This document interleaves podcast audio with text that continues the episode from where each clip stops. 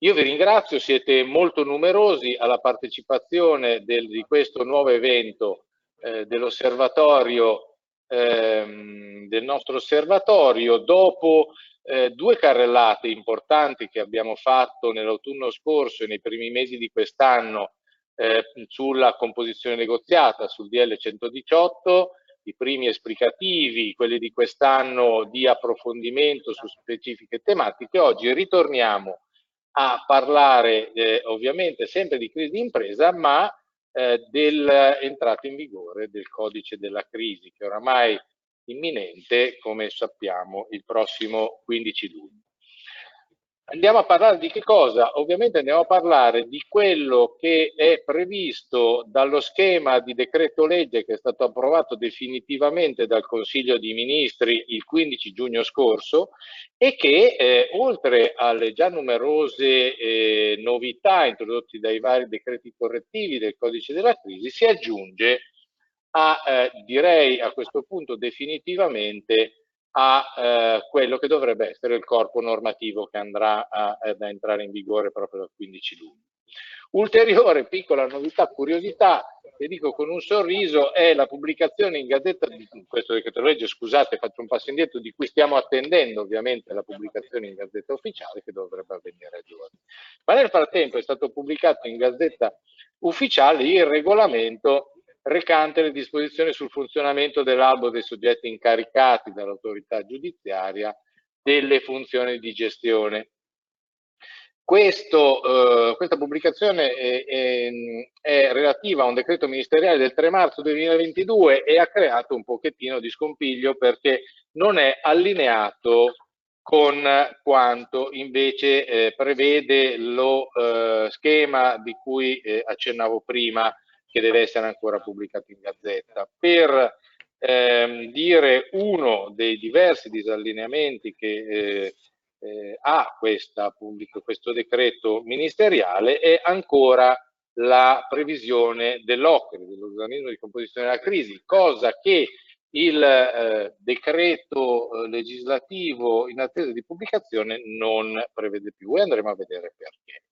Innanzitutto, prima di iniziare l'esposizione delle novità che questo schema di decreto legge porterà, voglio ringraziare i nostri media partner che sono Falco Zucchetti e Milano Percorsi e prima di tutto i nostri relatori che in ordine di apparizione saranno l'avvocato Paolo Bosticco, cultore della materia concorsuale da molto tempo, anche ausiliare del giudice, anche in diversi tribunali del nord Italia, e si occupa di questa materia appunto da molti anni. A seguire il professor Fabio Signorelli, docente di diritto commerciale, di diritto, oserei dire oramai della crisi di impresa, non più di diritto fallimentare, dell'Università degli Studi di Milano Bicocca, e conclude i nostri interventi il dottor Massimiliano Poppi, esperto della materia, dottore commercialista, anche egli ausiliario del giudice del Tribunale di Milano e occupato prevalentemente proprio dal diritto della crisi d'impresa. Ecco, ulteriore premessa, è doveroso ricordare che il codice della crisi d'impresa di quel DL 14 del 2019 è strutturato sulla base del Regio Decreto del 42 e aveva già originariamente integrato in sé quella che è la legge 3 del 2012 sul sovraindebitamento. Ulteriore integrazione che ci sarà a seguito della pubblicazione in Gazzetta di questo decreto legge sarà quella del DL 118, ossia della composizione negoziata, che entrerà a far parte integrante proprio del codice della crisi d'impresa, con una conseguenza, con la conseguente soppressione in sostituzione di tutte quelle previsioni precedentemente previste come gli strumenti di allerta, gli indicatori della crisi, gli obblighi di segnalazione dell'organo di controllo dei creditori pubblici qualificati, dell'OCRI stesso che abbiamo appena citato e del procedimento di composizione assistita della crisi così come previste originariamente.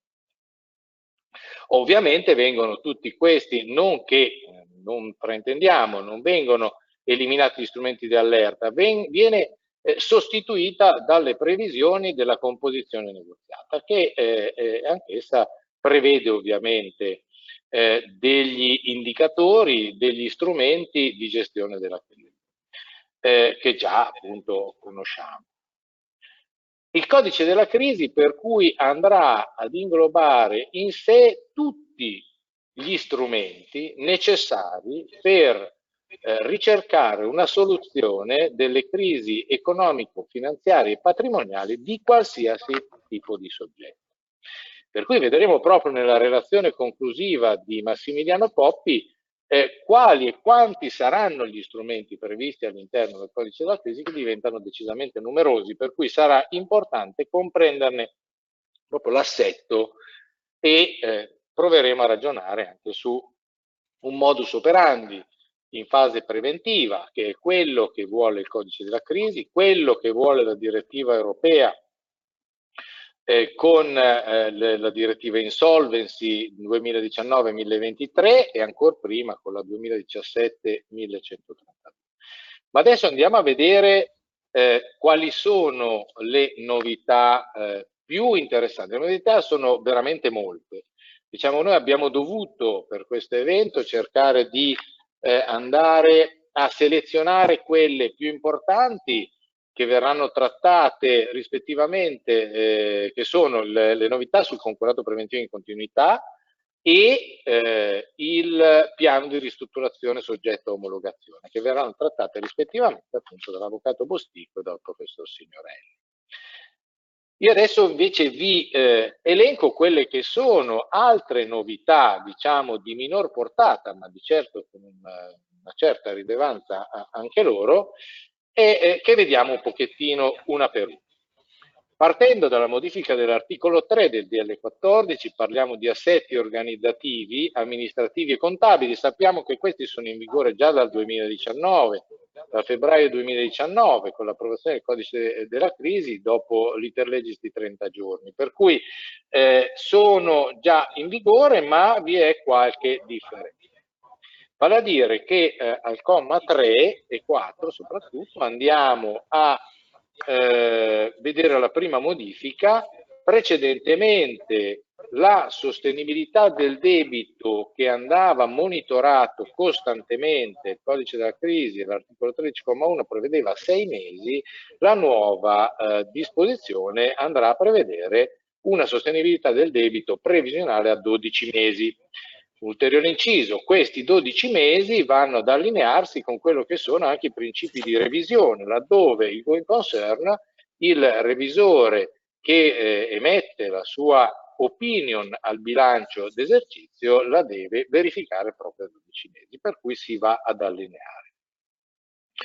Poi quali sono le metodologie che prevedono appunto che gli assetti amministrativi, organizzativi, amministrativi e contabili devono dare per comprendere se vi è un segnale di crisi oppure no, la situazione è tranquilla. Vi è un richiamo al DL 118, ossia le informazioni andranno ricavate da quella che è la lista di controllo, e laddove vi saranno sintomi di crisi andrà effettuato il test pratico per la perseguibilità del risanamento del debito. Questo test pratico è lo stesso che abbiamo già conosciuto proprio per l'ammissione, per effettuare l'istanza di nomina dell'esperto per la composizione negoziata e per comprenderne proprio la perseguibilità del risanamento. Ulteriori sono gli indicatori che ci indica appunto l'articolo 3. Sono degli indicatori già presenti precedentemente, ma modificati nei termini. Il primo, che sono i debiti per retribuzioni scaduti, la previsione originaria prevedeva scaduti da almeno 60 giorni, viene ridotto alla metà, diventano 30 giorni. La quantificazione è la medesima, ossia pari a oltre la metà delle retribuzioni complessive. L'altro indicatore, il debito verso fornitori scaduti, che era da almeno 120 giorni, passa a 90 giorni. L'ammontare è il medesimo, di ammontare superiore a quello dei debiti non scaduti.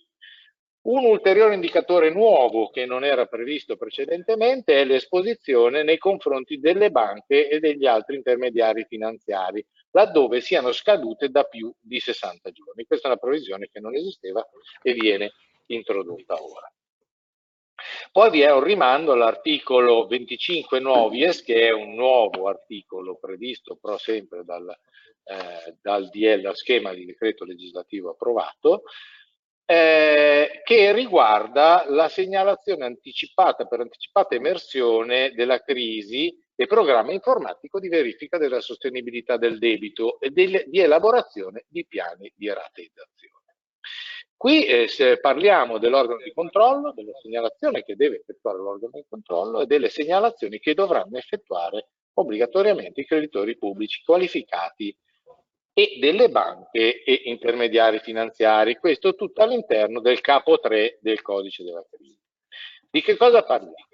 Parlando dell'organo di controllo, si tratta di una previsione sostanzialmente simile a quella già prevista dal codice della crisi, con un'integrazione però che riguarda la segnalazione e l'invito all'organo amministrativo, laddove l'organo di controllo ritiene di dover segnalare la situazione di squilibrio e di crisi, anche se l'organo amministrativo ovviamente ne dovrebbe essere già bene a conoscenza, dei presupposti per la presentazione dell'istanza di cui all'articolo 17 dello stesso codice della crisi. E ritorniamo a quella che è la previsione della composizione negoziata. Inoltre, cosa per chi svolge l'attività di controllo abbastanza ovvia, ma evidentemente il legislatore ha voluto specificarla con particolare enfasi, è il fatto che nel momento in cui vi siano delle trattative in corso, vi sia la nomina dell'esperto di cui alla composizione negoziata, l'organo di controllo non perde ovviamente la sua mansione e in questa previsione si specifica che l'organo di controllo deve proseguire l'attività di vigilanza anche in pendenza della trattativa. Io aggiungo personalmente non solo anche in pendenza delle trattative, ma ritengo sia doveroso che lui vigili anche sulle trattative in corso, ne sia al corrente in modo specifico, non solo per controllare, per verificare, ma anche magari per darne un contributo attivo. Ulteriore previsione è quella, ahimè, per chi fa parte dell'organo di controllo non vi è più l'esonero che era previsto nel codice della crisi a seguito, l'esonero dalle responsabilità ovviamente, a seguito della segnalazione dell'organo di controllo all'organo amministrativo. Nel DL 118 si citava un eventuale esonero o attenuazione delle responsabilità.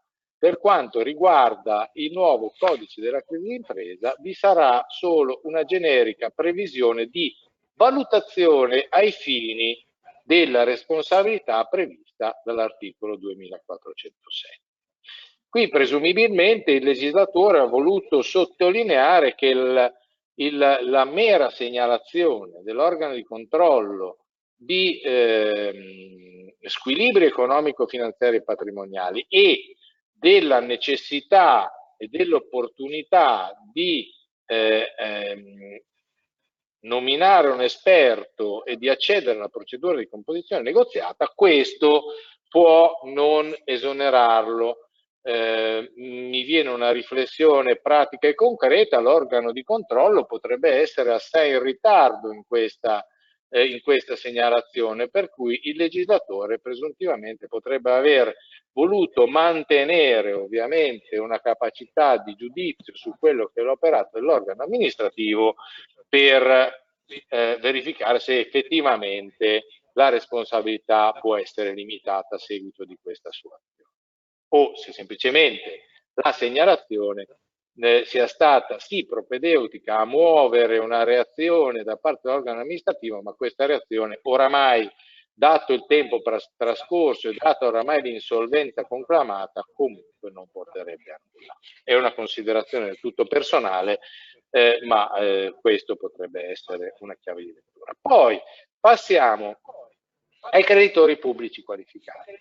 Creditori pubblici qualificati, c'è una novità, viene introdotto l'Istituto Nazionale per gli Infortuni sul Lavoro, l'INAIL, che precedentemente non era previsto. Rimangono ovviamente l'INPS, l'Agenzia delle Entrate, e Riscossione. L'impianto è similare a quello precedente, ma è stato un pochino revisionato nelle quantificazioni e nelle modalità. Andiamo a vedere come. L'INPS segnala se vi è un ritardo di oltre 90 giorni nel versamento di ammontare superiore al 30% di quanto dovuto nell'anno precedente e, congiunzione per cui doppia necessità di requisito, se è superiore a 15.000. L'INAIL segnala il debito scaduto da oltre 90 giorni e anche qui superiore a 5.000 euro.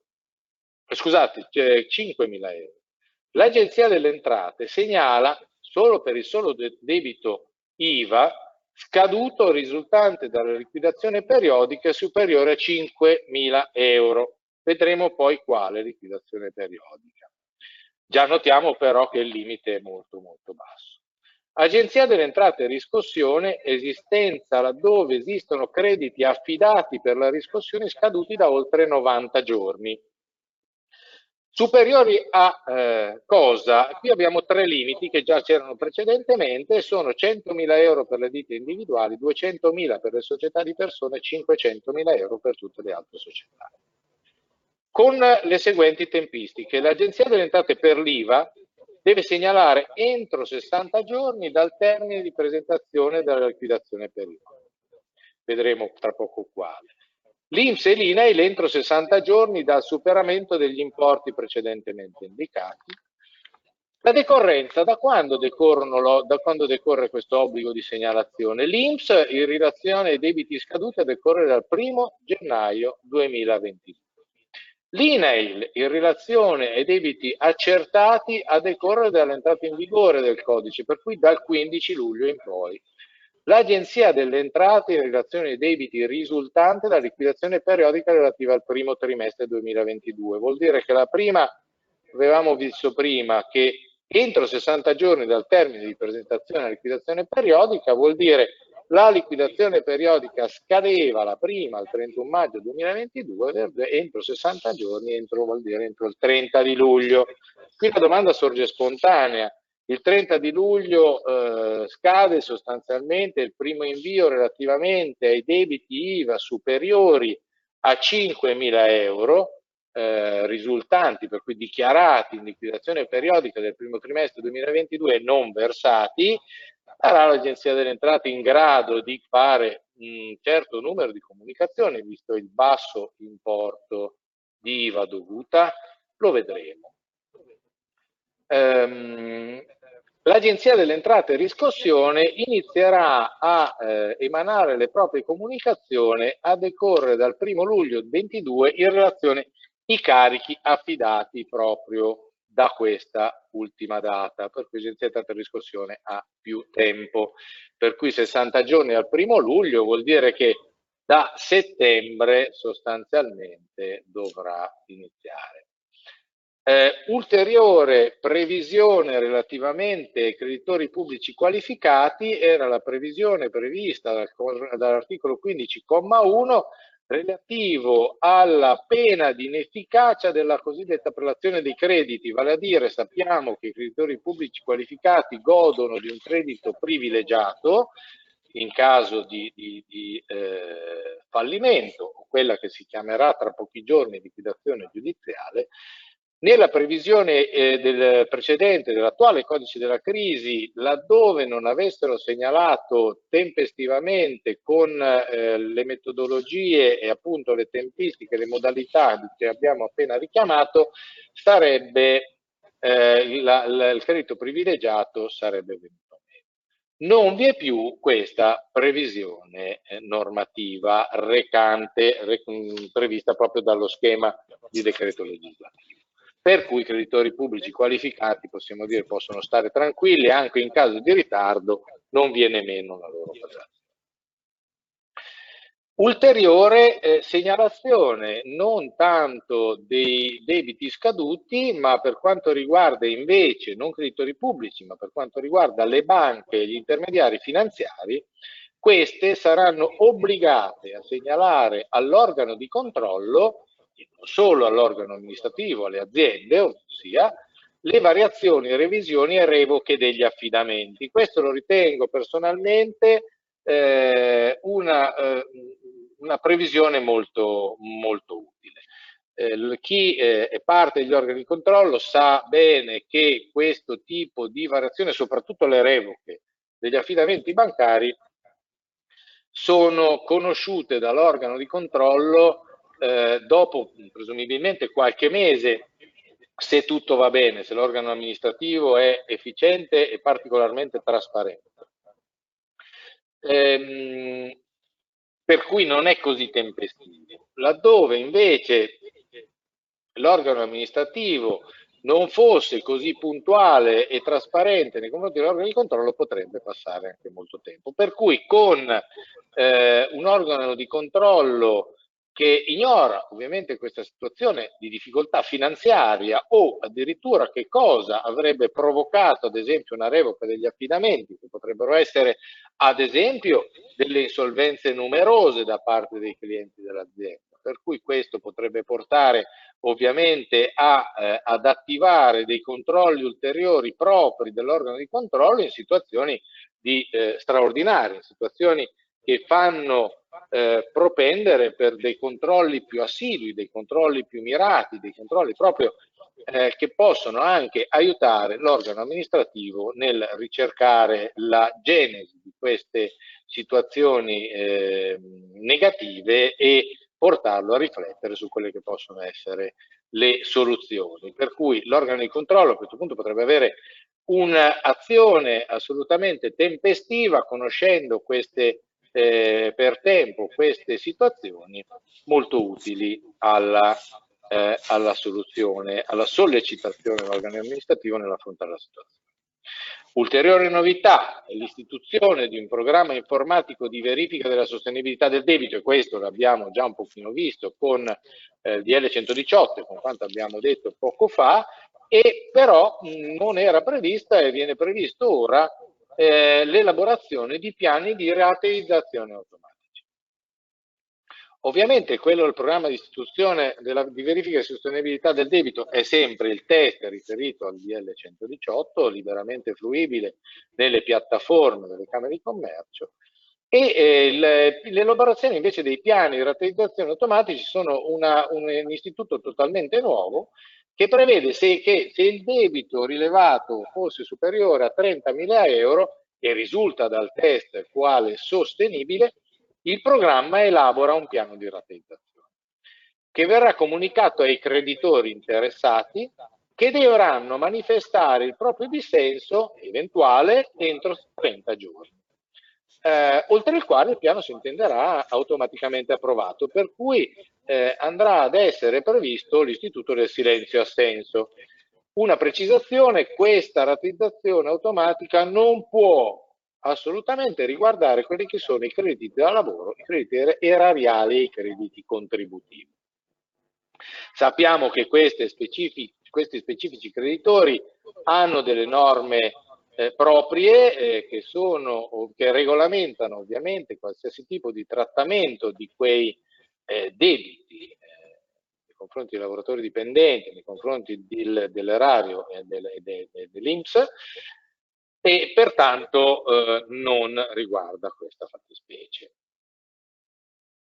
Dopodiché abbiamo una previsione, un inserimento dell'articolo 94 bis recante disposizioni speciali per i contratti pendenti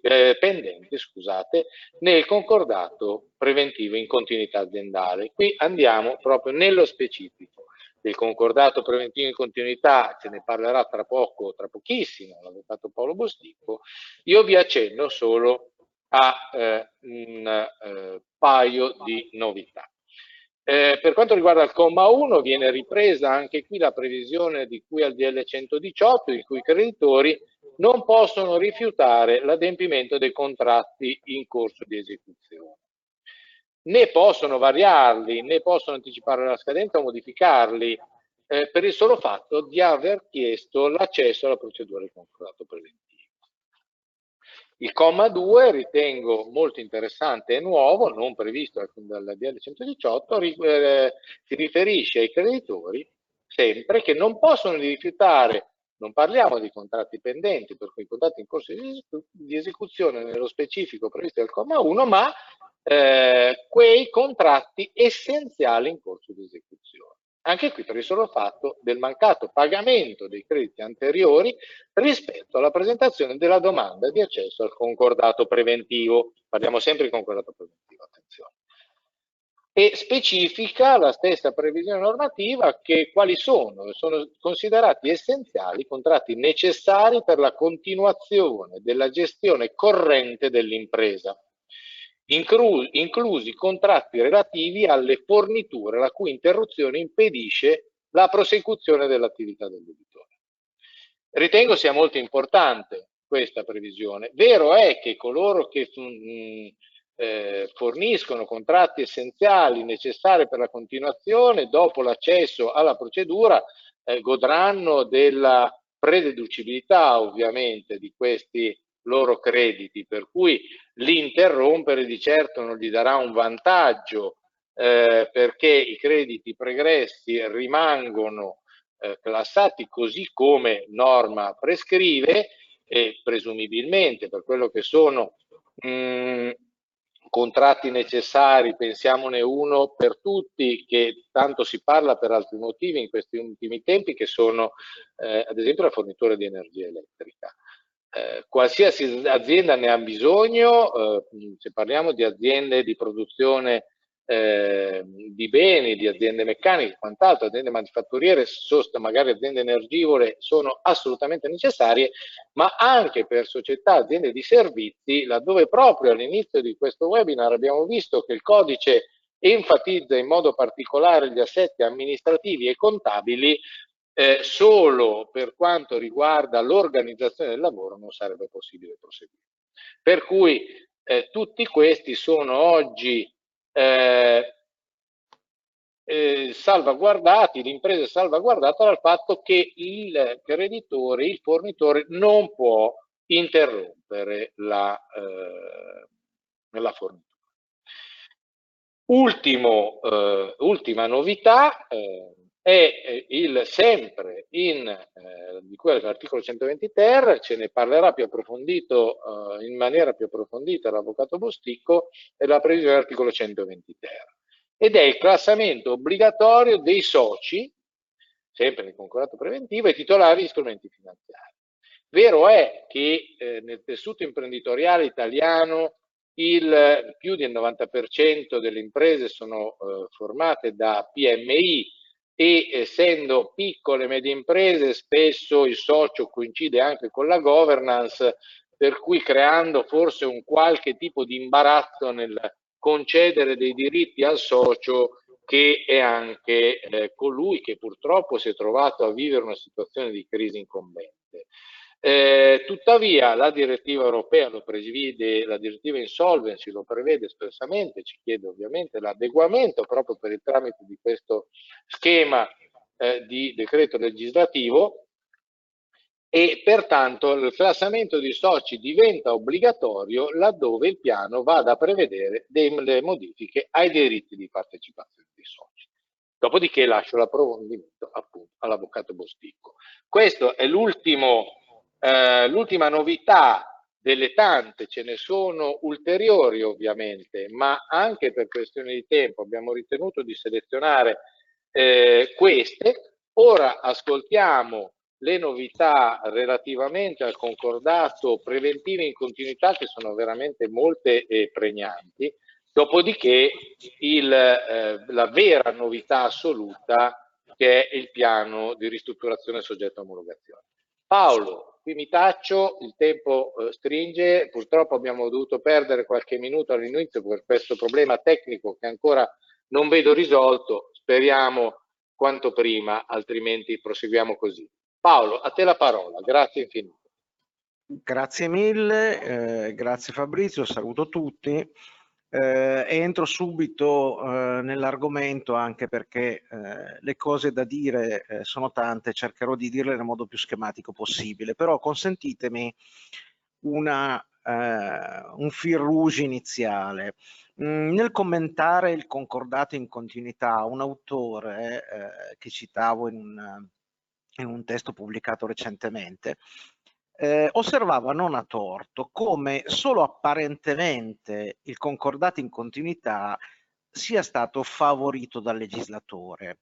Allora, intendiamoci, che il legislatore abbia inteso disincentivare il concordato cosiddetto liquidatorio, quello che era il più comune fino a qualche tempo fa, è un fatto, nel senso che la previsione di una percentuale minima di soddisfo, l'imposizione di un apporto di finanza esterna correttivo, diciamo così, sicuramente sono elementi disincentivanti. Ci sono anche molti elementi incentivanti del concordato in continuità, ma non è così vero che il legislatore abbia sposato la tesi del concordato in continuità pieno. E questo lo vediamo fin dall'inizio, nel senso che i paletti messi dal legislatore all'accesso al concordato in continuità non sono pochi. Ad esempio, il nostro buon correttivo di futura pubblicazione nella Gazzetta Ufficiale, ho guardato ancora stamattina, non c'era, io spero che i tempi non siano quelli della pubblicazione del decreto che fissa i parametri per la nomina degli organi, perché visto che ci hanno impiegato più di 3 mesi per pubblicarlo, se dovessero impiegare più di 3 mesi per pubblicare quello del 15 giugno sul correttivo, arriveremo dopo l'entrata in vigore. Comunque, adesso a parte le battute, cominciamo dall'articolo 47. Il correttivo ha splittato l'articolo 47 distinguendo espressamente quale sia l'ambito del controllo del tribunale in sede di apertura tra concordato liquidatorio e concordato in continuità. Per quest'ultimo, dice la norma, la domanda di accesso al concordato in continuità aziendale è comunque inammissibile se il piano è manifestamente inidoneo alla soddisfazione dei creditori, come proposta al debitore, e alla conservazione dei valori aziendali. In buona sostanza si ripropone quello che è un cavallo di battaglia, soprattutto della giurisprudenza, che vuole che comunque il tribunale vada a verificare non ovviamente se il piano è idoneo, ma se non è manifestamente inidoneo, così cassando fin dall'inizio eventuali piani che siano nell'ottica tribunalizia destinati palesemente all'insuccesso. Introduzione qui di un criterio tutto sommato di discrezionalità. Voi lo sapete benissimo che ogni volta che il legislatore lascia criteri discrezionali ai tribunali, spesso ne vengono fuori soluzioni eterogenee e non sempre del tutto eque, però così è. Dicevo, sì, certo, però il legislatore il concordato in continuità l'ha voluto favorire, ad esempio, perché rispetto al testo originario dell'articolo 84 del codice della crisi d'impresa è stato soppresso il vincolo della conservazione di almeno la metà della media dei lavoratori per 1 anno dall'omologazione. Adesso si dice semplicemente che ciò che importa è che ci sia la conservazione dei posti di lavoro. Tutto sommato non è questa una cattiveria nei confronti dei lavoratori, è probabilmente una giusta preoccupazione di evitare che, pur di rientrare all'interno dei paletti della legge, si proponessero delle soluzioni con conservazione dell'occupazione, salvo che dopo 1 anno si andava davanti ai sindacati, si diceva guardate non si sta in piedi, quindi si chiude tutto, si dimezza, o peggio ancora la crisi venisse perpetuata dalla sproporzione tra il costo del lavoro dipendente e la redditività dell'impresa. Chi fa il curatore fallimentare vede spesso, ahimè, dei tentativi di salvataggio di impresa basati sulla conservazione dei posti di lavoro che non fanno altro che portare all'insolvenza anche l'agnuco che si è fatta portatrice di questa benevola soluzione conservativa. Oltre a questo, altro profilo di favor nei confronti del concordato in continuità sta nella sostanziale abolizione del criterio di prevalenza. Cosa vuol dire? Che fino a questo correttivo il legislatore aveva accolto quello che era tutto sommato il criterio giurisprudenziale per distinguere tra il concordato liquidatorio e quello in continuità. Si diceva, ora normativamente si diceva, che si doveva fare proporre un giudizio con un criterio di prevalenza sulla base del risultato della liquidazione in continuità rispetto alla mera liquidazione. Tra l'altro, col primo correttivo era stato un po' già limitato questo criterio, perché se nella versione iniziale del codice della crisi si diceva che tra i valori considerabili come tratti dalla continuità vi era anche il realizzo del magazzino, e tutto sommato non ero del tutto contrario a questa tesi, anche perché forse bisognava proporre un criterio più complicato, ma la verità è che le rimanenze in una continuità aziendale si realizzano sicuramente meglio che in una svendita liquidatoria. Bene, il primo correttivo aveva tolto di mezzo questa postilla del compreso il magazzino, ma con il secondo correttivo siamo arrivati a un criterio di presenza semplicemente, cioè l'importante è che il soddisfo dei creditori venga comunque tratto dalla continuazione dell'attività. Se così è, il concordato si qualifica come in continuità. Non solo, ma come voi sapete, questo è stato mantenuto. Quando si parla di continuità, si parla anche di continuità indiretta, cioè ormai è pacifico, non c'è più nemmeno il dubbio che qualche sentenza, ormai peraltro superata, aveva sollevato, che non siano ricomprese nella continuità quelle fattispecie in cui l'azienda viene affittata per poi essere ceduta a terzi, o comunque quelli in cui l'azienda viene trasferita a un soggetto diverso.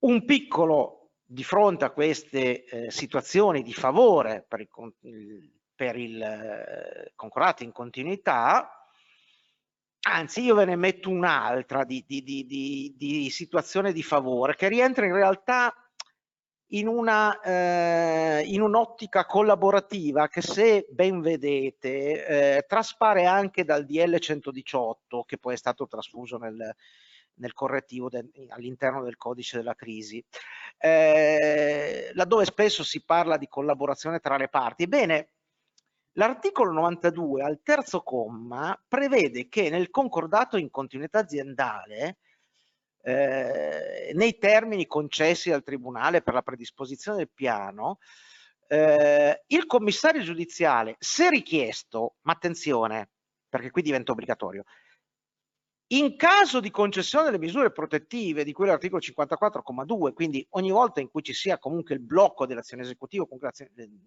misure protettive, dicevo, il commissario giudiziale affianca i debitori e i creditori nella negoziazione del piano, formulando, dove occorre, suggerimenti per la sua redazione.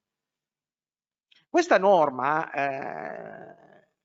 riferita principalmente agli accordi anche con i creditori, è tutto sommato una dimostrazione di favore, cioè si dice all'imprenditore: beh, fatti aiutare dal commissario, fatti aiutare anche dai creditori in una trattativa leale per predisporre questo piano. Quindi un favore tutto sommato rilevante a favore del concordato in continuità. Se però invece passiamo dall'opposto, un minimo di diffidenza il nostro legislatore per il concordato in continuità la dimostra ancora. In parte già con la disposizione che rende obbligatorio il classamento per i concordati in continuità. Tra l'altro sul punto, in realtà, se uno legge la relazione che accompagnava il primo testo del correttivo, nota una certa incoerenza, nel senso che secondo la relazione l'articolo 85 sancisce il principio unitario della facoltà della suddivisione delle classi, appunto, ribadisce l'obbligatorietà delle classi in caso di pagamento non integrale dei creditori titolari di crediti tributari previdenziali, e va bene, prevista dal quinto comma attuale dell'articolo 85, istituisce per il concordato in continuità aziendale l'obbligatoria suddivisione in classe dei creditori privilegiati quando il loro pagamento è previsto oltre i termini previsti all'articolo 109,5. Cioè, leggendo la relazione sembra che l'obbligatorietà sia riferita solo a questa ipotesi. Ma se poi uno legge il tenore letterale della norma, legge che nel concordato in continuità aziendale la suddivisione dei creditori in classe è in ogni caso obbligatoria. E tra l'altro poi prosegue dicendo: i creditori muniti di privilegio, pegno, ipoteche interessati alla ristrutturazione perché non ricorrono le condizioni di cui l'articolo 109,5 devono essere inseriti in classi separate. Il che vuol dire che, insomma, la norma va oltre, sembra quasi, gli intenti stessi del legislatore. E vabbè. Ma laddove, oltre a questo profilo formale di costruzione del piano,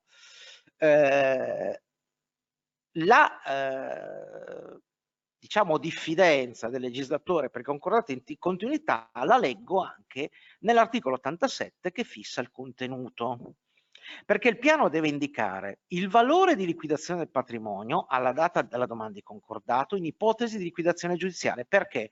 Perché il legislatore vuole subito avere un parametro di riferimento. Non solo, ma deve indicare l'analitica individuazione dei costi e dei ricavi attesi, del fabbisogno finanziario e delle relative modalità di copertura. Quindi cominciamo a dire, sempre nell'ottica di cui abbiamo detto del giudizio antergato di non manifesti idoneità, il Tribunale vuole subito vederci chiaro su quelle che sono le prospettive della continuazione dell'attività.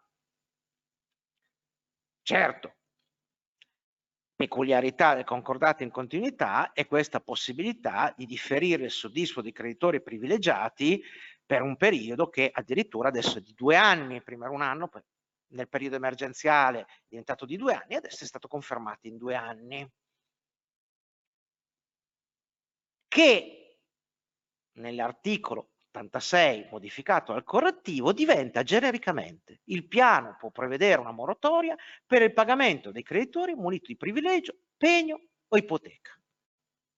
Questo chiude, secondo me, la polemica sulla problematica: ma quel termine è essenziale o io posso comunque andare oltre quel termine di dilazione del pagamento purché conceda gli interessi / il ristoro del danno, poi difficile da quantificare, connesso con il ritardo nel pagamento? Bene, adesso sembra che il piano possa prevedere comunque una moratoria, con un ma, perché si dice che ovviamente il pagamento è correlato alla liquidazione dei beni gravati dai privilegi, quindi ovviamente se io vendo il bene gravato al privilegio non posso dire ti pagherò quando ne voglia, a quel punto pago, e soprattutto i crediti di lavoro devono essere soddisfatti nei 6 mesi.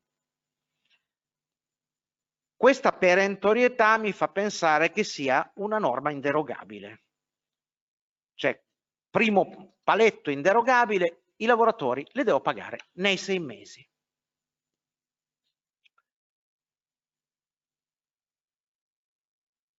D'altro canto, gli stessi lavoratori, rispetto alla precedente versione del testo normativo, possono anche essere pagati prima.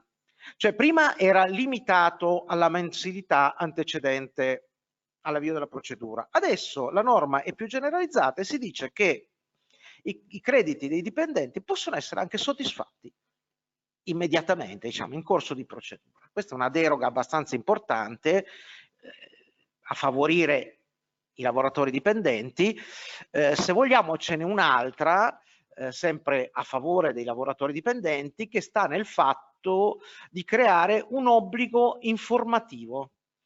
Cioè i lavoratori devono essere comunque tenuti informati delle modalità prospettate di soluzione prospettate alla crisi, quindi dei trasferimenti d'aziende, insomma delle soluzioni che l'imprenditore intende attuare. Magari poi ci torniamo un attimo su. Tornando appunto al contenuto, abbiamo detto c'è questa possibilità di pagamento differito, ma soprattutto il correttivo scardina, ma questo è un portato dell'articolo 11 della direttiva Insolvency, il concetto di rispetto assoluto, cosiddetta priorità assoluta, del criterio di graduazione. Per richiamare l'articolo 11 della direttiva Insolvency dice, sintetizzo, prendo la parte più importante, che affinché il piano di ristrutturazione che non è approvato a tutte le parti interessate, con l'articolo 9 eccetera eccetera, in ciascuna classe di voto possa essere omologato dall'autorità giudiziaria o amministrativa su proposta del debitore con l'accordo del debitore, possa diventare vincolante per le classi di voto dissenzienti, è sufficiente, dice questa norma, che le classi di voto dissenzienti e creditori interessati ricevano un trattamento almeno tanto favorevole quanto quello delle altre classi dello stesso rango e più favorevole di quello delle classi inferiori. Questo criterio dettato al legislatore europeo è stato pienamente recepito nel nuovo articolo 84 che scaturirà da questo correttivo. Nel concordato in continuità aziendale, si dice ovviamente si tratta appunto del concordato in continuità, il valore di liquidazione è distribuito nel rispetto a graduazione delle cause legittime di prelazione. Per il valore eccedente, quello di liquidazione, è sufficiente che i crediti inseriti in una classe ricevano complessivamente un trattamento almeno pari a quello delle classi dello stesso grado e più favorevole rispetto a quello delle classi gradi inferiori. Forse proprio per questo, dico io, è stato ipotizzato il classamento obbligatorio, proprio per consentire questo raffronto. Quindi viene introdotto dal nostro legislatore, che in questo è forse in parte più rigoroso del legislatore europeo, più vicino alla vecchia teoria della priorità assoluta, un concetto di priorità relativa legato a questo concetto nuovo che è il valore di liquidazione. Purtroppo non è così ben precisato dal legislatore cosa è il valore di liquidazione. A me sembrerebbe che la logica, anche perché è richiamata in molte norme, la logica interpretazione di questo concetto è il valore che scaturirebbe da una liquidazione giudiziale, non dal valore di liquidazione dei beni del patrimonio che deriva dal piano concordatario, che magari può essere migliorativo rispetto a una liquidazione giudiziale.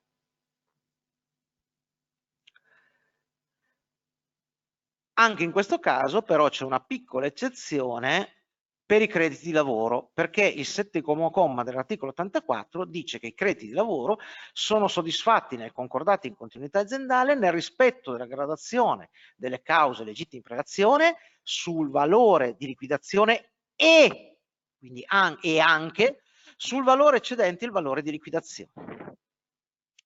Dopodiché non sto a tediarvi a lungo, ma vi ricordo che se aprite qualunque sito giuridico, da diritto della crisi al fallimentarista, troverete una serie di pronunce e commenti che già oggi si chiedono ma che cos'è l'eccedenza tra virgolette da continuità rispetto a quello che adesso si chiama il valore di liquidazione.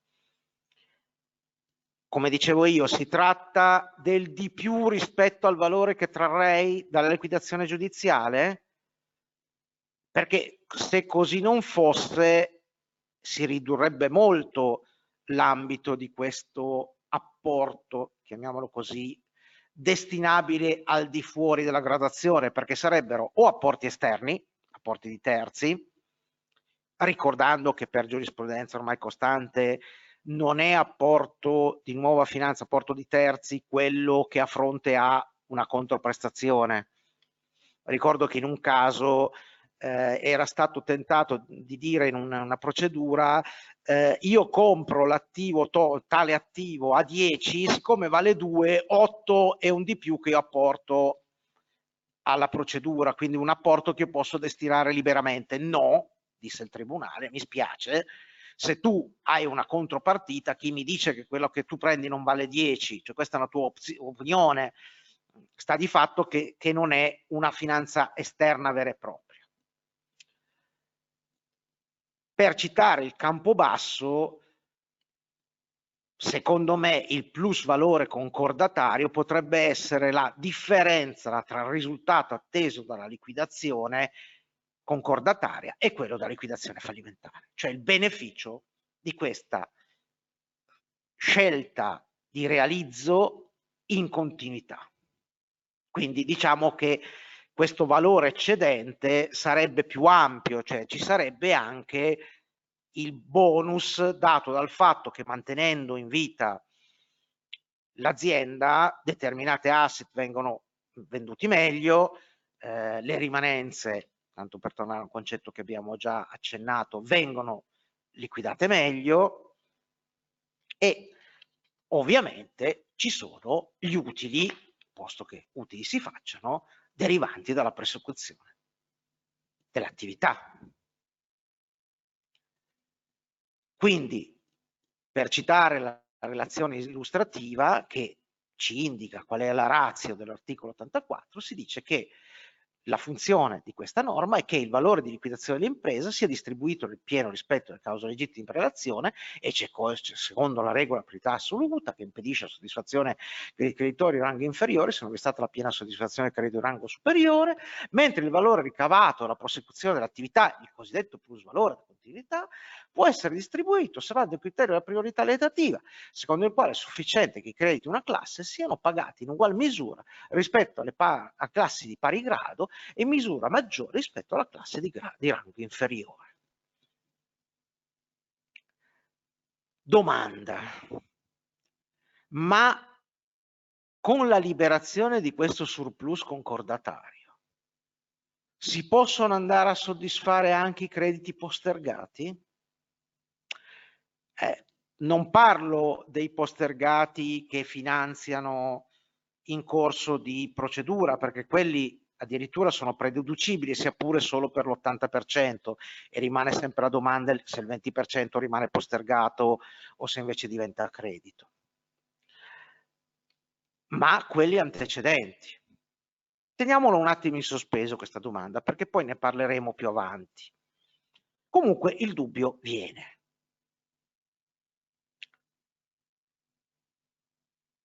Stavo dicendo prima una certa diffidenza del legislatore per questo concordato in continuità a cui concede molte prerogative, appunto anche quella di derogare alla graduazione dei crediti, che però comporta una serie di limiti anche in sede di approvazione, perché nell'articolo 109 viene introdotto un quinto comma che prevede espressamente che il concordato in continuità è approvato se tutte le classi votano a favore, con un piccolo correttivo. In ciascuna classe la proposta è approvata se è raggiunta la maggioranza dei crediti ammessi al voto, e fin qui non cambia nulla, oppure in mancanza se hanno votato favorevolmente i 2/3 dei crediti dei creditori votanti, purché abbiano votato i creditori titolari di almeno la metà del totale dei crediti della classe medesima. È un tentativo di smorzare la durezza di questa imposizione approvazione di tutte le classi, cioè la prima volta dal 2005 che il legislatore prevede che un concordato deve essere approvato all'unanimità delle classi. Poi però il legislatore pensa anche, caspita, però sti creditori farli votare è un bel problema, perché da quando si è introdotto il voto palese, sciagura assoluta, perché io sono sempre stato dell'idea che chi taccia acconsente, ma non per una banale proverbio, ma perché veramente non capisco per quale ragione il creditore che si disinteressa debba essere colui che sostanzialmente fa saltare un concordato che magari è conveniente per lui. Per smorzare, ma non abolire, perché comunque rimane questo problema del voto palese, per smorzare questo problema il legislatore dice sì, però se vota la metà dei creditori in una classe, basta che i 2/3 di questi votanti siano favorevoli, e vabbè, è già un correttivo. Però cosa succede se non votano tutte le classi a favore? Non è così semplice. Per fortuna c'è un altro meccanismo che dice in caso di mancata approvazione si applica l'articolo 112,2. Poi vabbè, i crediti muniti di diritto di prelazione non votano se sono soddisfatti in denaro, attenzione, quindi non con prestazioni alternative, in denaro integralmente entro 180 giorni dall'omologazione, quindi quando si va oltre questo periodo, ahimè, c'è sempre da calcolare quale sia il pregiudizio da ritardo nel pagamento e quindi la quantificare il diritto al voto sostanzialmente, e purché la garanzia reale che assiste il credito ipotecario pignoratizio resti ferma sino alla liquidazione, e va bene, perfetto, eccetera eccetera. Però torniamo al discorso dipendenti, vi dicevo, nel caso dei crediti assistiti al privilegio di quell'articolo 2751 bis numero 1 del codice civile, il termine di quel quarto periodo è di 30 giorni. Se non ricorrono le condizioni del primo e secondo periodo, i creditori muniti di diritto di prelazione votano e per la parte incapiente sono inseriti in una classe distinta. Quindi anche un lavoratore pagato dopo i 30 giorni, posto che non si ritenga perentorio questo termine, ma secondo me non lo è perché già si è detto entro 6 mesi vanno pagati, però diciamo che il ritardo dai 30 giorni ai 6 mesi sconta il fatto che una classe di lavoratori andrà formata e avrà un suo diritto di voto.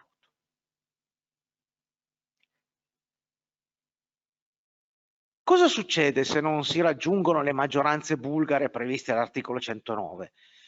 Si passa all'articolo 112, che ribadisce anch'essa che la proposta viene omologata, diciamo così, per direttissima se approvata da tutte le classi, ma già impone degli ulteriori blocchi.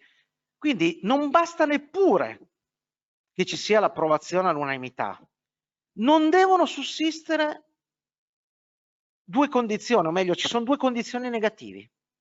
Allora, la prima l'abbiamo già vista, cioè che il Tribunale non ravvisi la manifesta inidoneità del piano a garantire il superamento dell'insolvenza. Poi superamento dell'insolvenza è un'espressione generica perché non è riferita né alla prosecuzione dell'attività né al soddisfo dei creditori. Vabbè, superamento dell'insolvenza. Altra condizione negativa specifica è che l'eventuale richiesta di nuovi finanziamenti sia strettamente coerente con il piano e non pregiudichi, e il legislatore dice ingiustamente, ingiustamente perché? Non so, perché lede i lavoratori? Perché lede una classe, non si capisce. Vabbè, comunque non pregiudichi ingiustamente gli altri creditori. Quindi attenzione anche perché c'è una valutazione particolare sui nuovi finanziamenti, cioè il dubbio che il Tribunale può porre che i nuovi finanziamenti in realtà non facciano altro che creare un debito ulteriore che la prosecuzione non consente di ripagare, diciamo. Cosa strana in teoria, cosa comunissima nella pratica. E va bene, e questo è quando approvano tutte le classi. Ma come si diceva, e se non riesco a raggiungere questa maggioranza blindata? Se una o più classi sono dissenzienti, si può omologare in presenza di una serie di condizioni, 3 sostanziali e una formale. Prima condizione, il valore di liquidazione. Quindi torniamo al concetto di prima, fermo restando la libera distribuzione del supero rispetto al valore di liquidazione. Il valore di liquidazione è distribuito nel rispetto della gradazione cause legittime in relazione, e va bene, è imposto prima, va bene. B. Il valore eccedente, quello di liquidazione, è distribuito in modo tale che i crediti inclusi nelle classi dissenzienti ricevano complessivamente, e non si capisce anche qui, complessivamente chi? Tutte le classi, tutti i creditori delle classi o tutti i creditori della singola classe? Boh, la relazione illustrativa non ci dice nulla. Comunque, che i creditori inclusi nelle classi dissenzienti ricevono complessivamente un trattamento almeno pari a quello delle classi dello stesso grado e più favorevole rispetto a quello delle classi di grado inferiore, fermo restando quanto previsto dall'articolo 84, settimo comma, cioè ovviamente sul fatto che se c'è un valore di liquidazione riferito a un singolo bene sul più grave privilegio, quello va rispettato. Terzo presupposto: nessun creditore riceve più dell'importo del suo credito. Sembra una previsione tautologica. Dice, sì, è ovvio che c'è, ma chi è che va a pagare un creditore più del suo credito? Potrebbe essere, io la interpreto così, l'unico modo che serva per evitare dei favoreggiamenti, cioè dei mercati di voto a favore di determinati creditori a cui magari, che so, chirografare, a cui do oltre al credito anche gli interessi che non dovrebbero spettargli. Faccio un esempio, non so, altrimenti lo saprei. Ma c'è un quarto presupposto che attiene al consenso. Perché si possa comunque procedere all'omologa, la proposta deve essere approvata dalla maggioranza delle classi, purché almeno uno di queste classi sia formata dai creditori titolari di diritti di prelazione, cioè diritti di prelazione che non sono soddisfatti interamente, quindi, oppure in mancanza, e qui andiamo veramente nella complessità più assoluta, la proposta è approvata da almeno una classe di creditori che sarebbero almeno parzialmente soddisfatti rispettando la graduazione delle cause legittime anche sul valore eccedente quello di liquidazione. Una barbarie, scusatemi, cioè bisogna andare a calcolare. Ah bene, speriamo che ci siano dei creditori privilegiati non soddisfatti integralmente, che uno di queste classi voti a favore. In mancanza, e anche qui in mancanza di che? In mancanza di classi di privilegiato o in mancanza di assenso di tutte le classi di privilegiati? Cioè anche se tutti i privilegiati dicono no. In mancanza, se io andando a fare il calcolo del valore eccedente, distribuendolo secondo le cause legittime in prelazione, ne desumo che anche questi creditori dissenzienti non verrebbero comunque soddisfatti meglio. Non è difficile da ipotizzare, ipotizziamo che sia una classe piuttosto forte che avrebbe un soddisfo rilevante, ma per altre ragioni, e sappiamo che oggi l'articolo 84 tra le ragioni di convenienza e di valutazione al favore del concordato in continuità, quando si parla di vantaggi, parla anche dei vantaggi che il creditore trae dalla prosecuzione o rinnovazione di rapporti contrattuali con il debitore o con il suo avente causa. Può anche darsi che io abbia delle classi molto penalizzate ma che votano a favore perché hanno un interesse particolare a tenere in piedi questo concordato, e allora si dice agli altri un po' più schizzinosi: guarda che tanto se tu andassi in una liquidazione giudiziaria, sostanzialmente, quindi in una procedura in cui tutto il valore ricavato andrebbe distribuito secondo le cause di preferenza, di prelazione, non prenderesti comunque di più. Comunque, ripeto, è un criterio di una complicatezza mostruosa. Diciamo che forse sarebbe più stato semplice, come in altre situazioni il legislatore ha voluto, e adesso vedremo anche un tipico esempio, prendere il valore di liquidazione giudiziale, fare un raffronto e dire: se da questo concordato il creditore dissenziente, la classe dissenziente, riceve una lira in più di quella che avrebbe ricevuto una liquidazione giudiziale, va bene, se ci sono le maggioranze assolute facciamo passare questo concordato. Il legislatore non ha voluto, ha preferito questo meccanismo un po' particolare, diciamo così.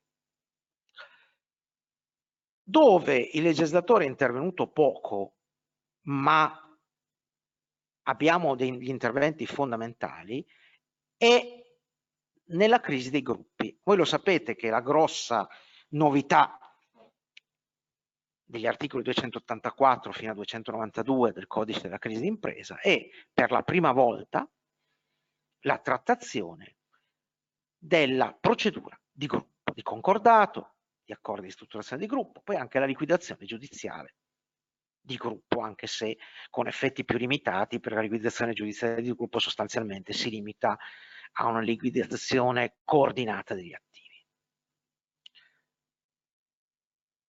Io nel commentare, perché all'epoca non c'era ancora null'altro, per cui nel commentare il decreto 118 nel mio testo sulla crisi dei gruppi, cioè dei gruppi nella crisi d'impresa, dicevo sì, peccato che ovviamente il legislatore abbia previsto la composizione negoziata di gruppo, ben venga, è stata poi trasposta al correttivo anche nel codice della crisi, ma ovviamente posto che non sono ancora in vigore, non erano ancora in vigore gli articoli 284 e seguenti, ha dovuto scrivere che alla fine della procedura di composizione negoziata, se non si raggiungeva un risultato, ovvero se non si raggiungeva uno di quei risultati contrattuali, cioè il raggiungimento di un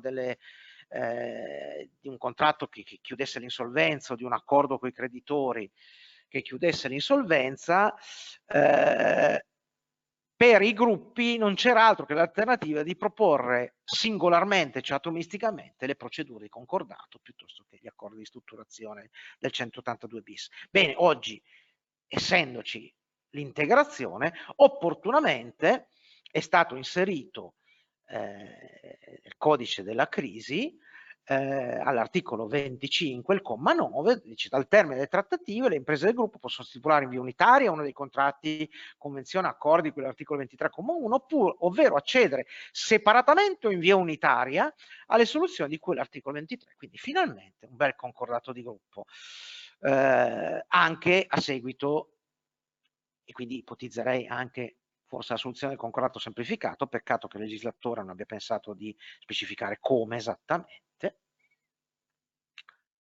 e quindi accedere a uno dei quadri di ristrutturazione preventiva della procedura di insolvenza disciplinata presente codice, del decreto legislativo, eccetera, eccetera. Tra l'altro, questa scelta in via interpretativa generale mi fa pensare sempre di più che tutte le procedure di gruppo siano elettive, cioè siano una scelta dell'imprenditore. Questo è detto espressamente per gli accordi di strutturazione e per i concordati. Qualche dubbio c'è perché usa una formula diversa l'articolo 287 per la liquidazione giudiziale, per cui qualcuno ha detto no, ma la liquidazione giudiziale potrebbe essere avviata come gruppo anche su istanza di un creditore / del PM. Io avevo espresso nel mio testo molti dubbi su questo. Secondo me l'aggregazione di gruppo, anche perché un creditore magari non sa nemmeno quali imprese esattamente formano il gruppo e quali rapporti vi siano tra di essi e quale sia la situazione delle altre, magari PM un po' di più ma non del tutto. Quindi secondo me è sempre elettivo, e questa nuova norma mi fa pensare che sia comunque una scelta, quando dice accedere separatamente o unitariamente, è sempre il debitore sostanzialmente, o meglio le imprese del gruppo, che scelgono la procedura aggregata oppure no.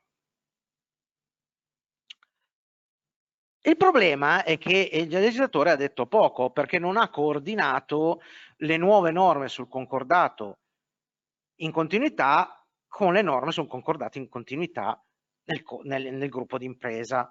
Ad esempio, perché per i gruppi c'è una norma particolare, che è quella per cui si considerano tutti in continuità i concordati quando i flussi complessivi, il flusso tra l'altro è una bruttissima scelta lessicale, vabbè, comunque i flussi complessivi tratti dalla prosecuzione dell'attività superano quelli liquidatori. Quindi nel concordato di gruppo c'è ancora la prevalenza, cioè la prevalenza per stabilire se un concordato è globalmente di gruppo, e quindi se tutte le imprese, comprese quelle che non hanno i presupposti per la continuità, vengono trattate come all'interno di un concordato in continuità.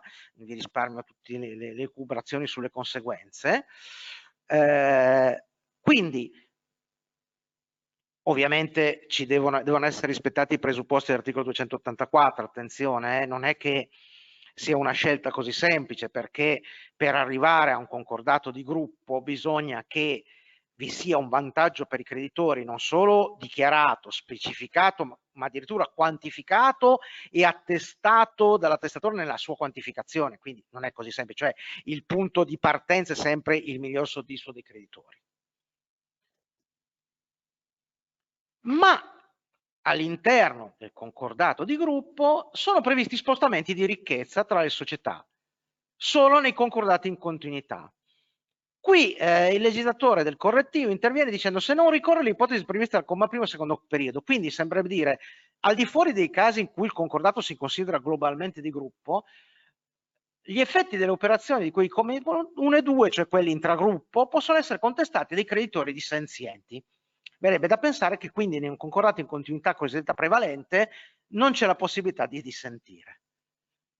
Poi però aggiunge un 4 bis nel 285, dice: nell'ipotesi 2 del comma primo secondo periodo, il tribunale omologa il concordato secondo quanto previsto dall'articolo 112, commi 2, 3 e 4. Quindi in sostanza magari non c'è l'opposizione dei creditori, però c'è tutta la verifica del tribunale, quella che abbiamo detto prima, sul passaggio, diciamo così, delle maggioranze e sull'omologabilità del concordato che pregiudichi in un qualche modo i diritti. Quindi in sostanza il rispetto di quella priorità relativa di cui abbiamo detto. Queste sono le novità, diciamo che il coordinamento con la disciplina dei gruppi non è così ben fatto. Da ultimo, finisco al volo e scusatemi se mi sono dilungato, parlavo prima del problema del trattamento dei soci. Dall'articolo 109, salvo che lo si interpreti in un modo molto particolare, sembrerebbe che non abbiano diritto al voto i creditori che appartengono alla controllante, alla controllata, alla società comunque del gruppo. Però l'articolo 285, in tema di gruppo proprio, prevede una facoltà dei soci di contestare quelle operazioni di cui parlavamo prima, il trasferimento di intragruppo. Con il correttivo è stato un po' precisato, si dice esclusivamente attraverso l'opposizione all'omologazione, i soci possono contestare il concordato di gruppo dicendo che quelle operazioni intragruppo li pregiudicano. Ma dice il tribunale omologa il concordato, quindi in ogni caso si esclude la sussistenza del predetto pregiudizio in considerazione dei vantaggi compensativi derivanti dalle singole imprese. Quindi qui il criterio discretivo per non ascoltare la lagnanza dei soci è la presenza di vantaggi compensativi. Però attenzione, sgretolamento di un principio che sembrava intangibile. I soci non hanno diritto di parola. Eh no, qui hanno diritto di parola, ma dove soprattutto ce l'hanno è nella nuova sezione dedicata agli strumenti di regolazione della crisi di insolvenza delle società. A parte il fatto che i soci potrebbero anche formulare una proposta concorrente e possono, a norma dell'articolo 120 ter, formare una classe, o addirittura più classi ci sono dei soci con diversi tipi di diritti. Ma soprattutto c'è l'articolo 124. Fermo quanto previsto l'articolo 112, che ritorna sempre, se il piano prevede che il valore risultante dalla ristrutturazione sia, attenzione, riservato anche ai soci anteriori. Quindi, posto che il 120 bis e seguenti disciplinano anche e soprattutto le ristrutturazioni con l'intervento di nuovi soci, una sorta di continuità, diciamo, chiamiamolo purissima, in cui viene conservata l'identità, l'essenza dell'azienda grazie a un intervento di nuovo azionariato, però questa norma parla di soci anteriori e ci dice che in questo caso, in caso di dissenso di uno o più classi di creditori, il concordato può essere omologato se il trattamento proposto a ciascuna delle classi dissenzienti sarebbe almeno altrettanto favorevole rispetto a quello proposto alle classi del medesimo rango o più favorevole di quello proposto alle classi di rango inferiore, anche se a tali classi venisse destinato il valore complessivamente riservato ai soci. Quindi una sorta di prova di resistenza, dicendo va bene, non sarebbe giusto pagare i soci, ma vediamo cosa succederebbe se destinassimo in generale anche questo riservato ai soci e agli altri, questi che dissentono verrebbero pagati meglio? Ma non solo, ma altro meccanismo ancora più complicato. Se non vi sono le classi di rango pari o inferiore a quella dissenziente, il concordato può essere omologato solo quando il valore è destinato al soddisfacimento dei creditori appartenenti alla classe dissenziente è superiore a quello complessivamente riservato ai soci. Per valore riservato ai soci si dà il valore effettivo conseguente all'omologazione della proposta, della loro partecipazione, eccetera, eccetera. E dice anche la norma, i soci possono porsi all'omologazione del concordato al fine di far valere il pregiudizio subito rispetto all'alternativa liquidatore. Quindi non solo in presenza di una classe dissenziente si va a vedere se sostanzialmente costui è pregiudicato di più rispetto ai soci, ma addirittura il socio può contestare l'omologazione dicendo attenzione che tutto questo meraviglioso concordato in continuità va a pregiudicare i miei diritti di socio perché l'alternativa liquidatoria mi andrebbe meglio. Di fatto chiudo, perché è veramente tediato, con un esempio pratico, ovviamente non dico di chi. Io ho avuto in questi giorni sotto mano un'ipotesi concordataria in cui nella teoria del valore liquidatorio di mercato, però ovviamente, di un'azienda, ne veniva fuori che questa azienda avrebbe pagato tranquillamente i suoi debiti. La continuità aziendale imponeva ai soci un sacrificio, cioè una sorta di finanziamento esterno di ricapitalizzazione per proseguire l'attività. Bene, questo sarebbe un caso in cui col nuovo codice della crisi i soci potrebbero dire ma io mi oppongo a questa, teniamo presente che chi propone il concordato, anche se deve informare i soci, è comunque l'organo gestionale. Io mi oppongo a questo tipo di concordato perché questo tipo di, a me l'alternativa liquidatoria va benissimo, liquidate pure che a me va meglio. E con questo, questi dubbi sulla volontà del legislatore vi lascio perché vi ho veramente tenuto troppo a lungo. Attenzione, grazie.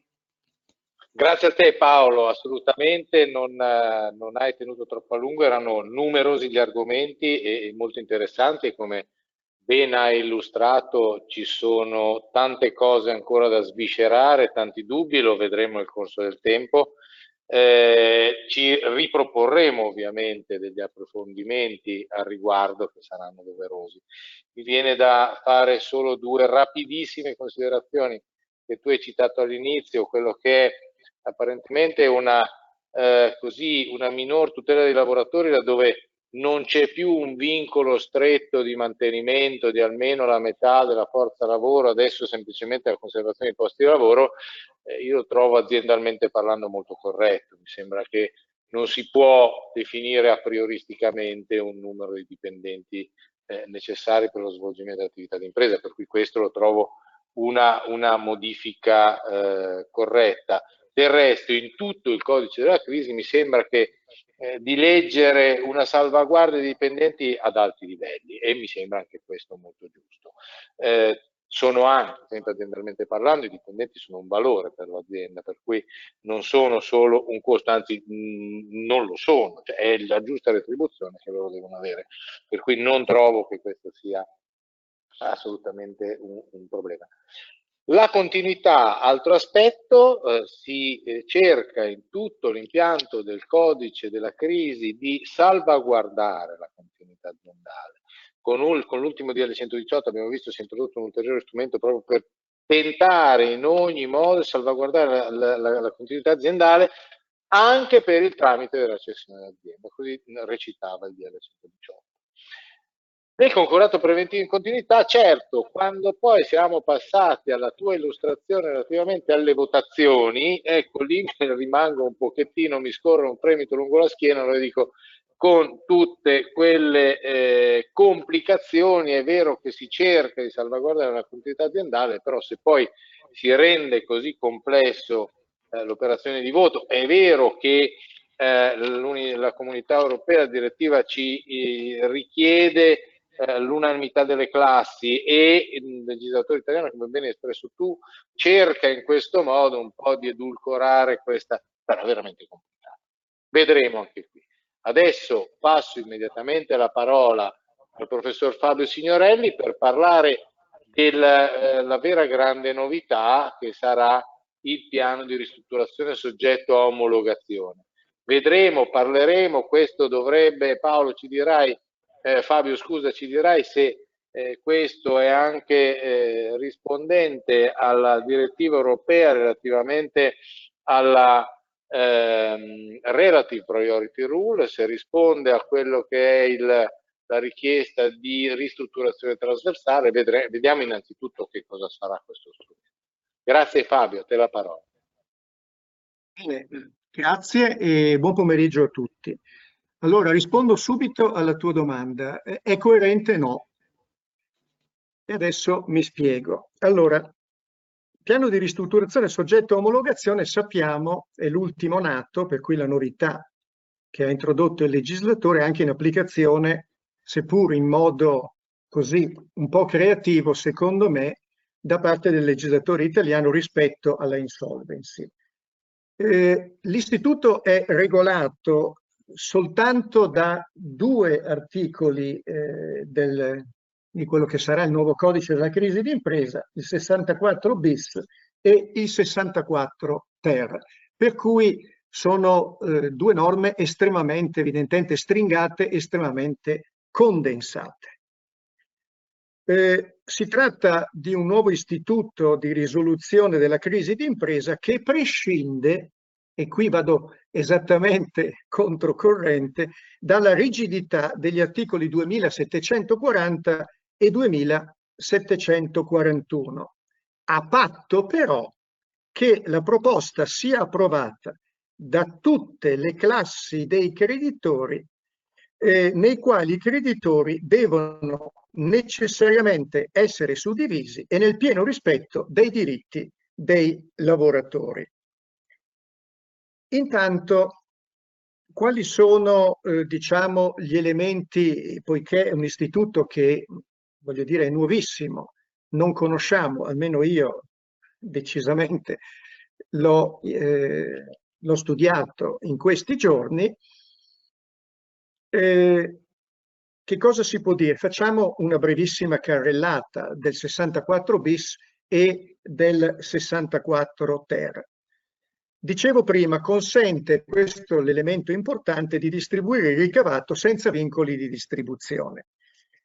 Sono fatti salvi però, e qui come è stato detto più volte finora, la tutela dei diritti dei lavoratori è portata, secondo me, alla massima espressione, sono fatti salvi i diritti dei lavoratori che devono essere pagati entro 30 giorni dalla omologazione del piano. Sono richiamate numerosissime le norme del concordato preventivo sul contenuto del ricorso, la documentazione da depositare, gli effetti del deposito della domanda e sulla necessità dell'attestazione relativa alla veridicità dei dati aziendali e sulla fattibilità del piano. Il Tribunale però, e qui cominciano le prime, diciamo, le cose da chiarire, il Tribunale deve solo verificare la ritualità della proposta e la corretta formazione delle classi prima di aprire le operazioni di voto. Non è previsto lo spossessamento in capo all'imprenditore. In capo all'imprenditore chiamato a gestire l'azienda per l'ordinaria e la straordinaria amministrazione, nel prevalente, dice la norma, interesse dei creditori. E questo lo sottolineo, nell'interesse prevalente dei creditori. Vengono ribaditi a piene mani i poteri di vigilanza del commissario giudiziale. L'imprenditore deve informare preventivamente il commissario del compimento di atti di straordinaria amministrazione e di pagamenti non coerenti con il piano di ristrutturazione. E mi chiedo io, perché la norma nulla dice che cosa accade se l'imprenditore non informa preventivamente il commissario, non perché è in malafede, ma perché semplicemente non si rende conto che quello, ad esempio, facendo un banalissimo esempio ovviamente, è un pagamento che non è coerente con il piano di ristrutturazione. Il commissario dovrebbe fare la segnalazione all'imprenditore e all'organo di controllo, là dove l'organo di controllo ovviamente vi sia, e nel caso in cui ovviamente l'imprenditore non si adegui alle segnalazioni che vengono fatte dal commissario, l'eventuale segnalazione al tribunale ai fini del 106, cioè vuol dire per l'eventuale poi messa in liquidazione della società e la dichiarazione di insolvenza in buona sostanza. Le operazioni di voto richiamano quelle del concordato preventivo ed è affermata la regola della maggioranza nella singola classe, così come abbiamo visto esattamente negli stessi termini per il concordato in continuità, con una sorta di quorum costitutivo e deliberativo, esattamente come avviene per le delibere, la Costituzione dell'Assemblea e le relative delibere assembleari. Lo dice il comma 7 dell'articolo 64 bis, che dice: in ciascuna classe la proposta è approvata se è raggiunta la maggioranza dei crediti ammessi al voto, oppure, in mancanza, ma l'ha già detto Bosticco prima, se hanno votato favorevolmente i 2/3 dei crediti dei creditori votanti, purché abbiano votato i creditori titolari di almeno la metà del totale dei crediti della medesima classe. Il piano, dice la legge, è omologato solo se in tutte le classi si è raggiunta la maggioranza. Per cui qui non si possono fare distinguo. Ci deve essere obbligatoriamente, necessariamente, l'unanimità. Viene infine, disciplinato il caso dell'opposizione del creditore dissenziente che eccepisce il difetto di convenienza ai sensi del comma 8 dell'articolo sempre 64 bis. Infine, l'ultimo comma, il comma 9, richiama le norme del concordato preventivo applicabili al piano di ristrutturazione omologato. Adesso vediamo di che cosa si tratta. Il 64, ho cercato di fare in modo che vi arrivino soltanto le cose principali, ovviamente. Il 64 ter si occupa della conversione del piano di ristrutturazione soggetto all'omologazione, d'ora in avanti mi permetterete, a guadagno di tempo lo chiamerò PRO, in concordato preventivo, sia nel caso di mancato raggiungimento dell'unanimità delle classi, sia nel caso in cui il debitore spontaneamente modifichi la domanda in concordato preventivo.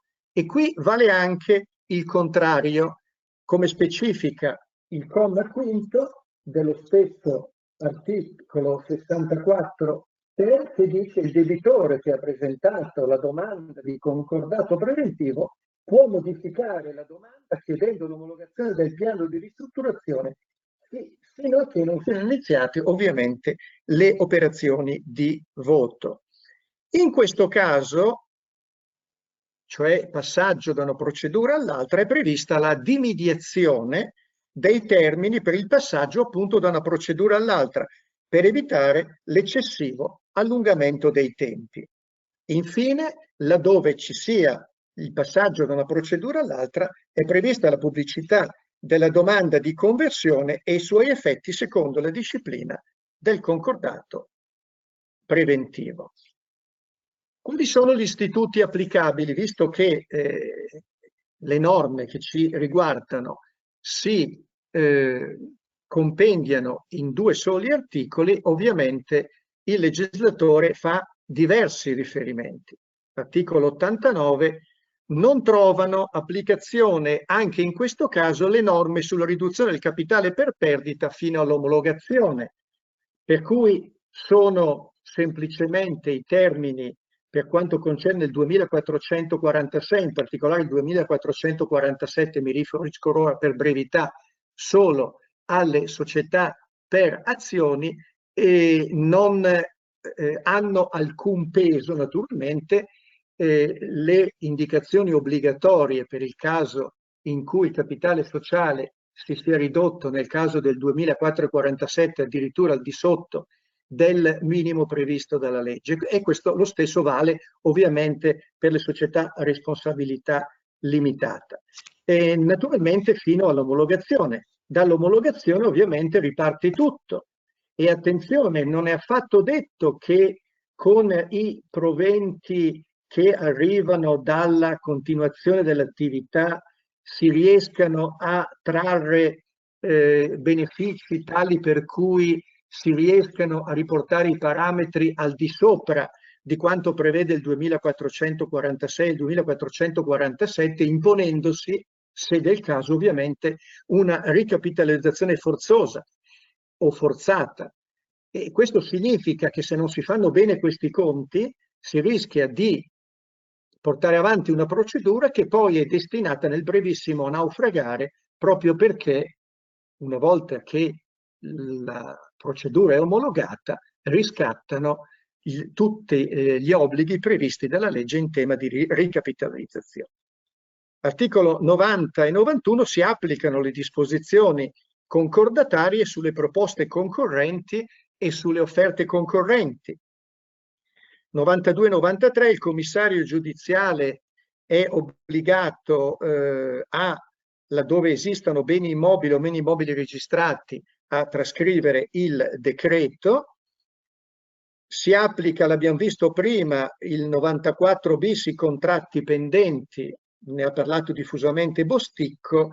I creditori non possono rifiutare unilateralmente l'adempimento dei contratti in corso, eccetera, eccetera, e comma successivo in riferimento anche ai contratti cosiddetti ritenuti essenziali, ma non mi soffermo.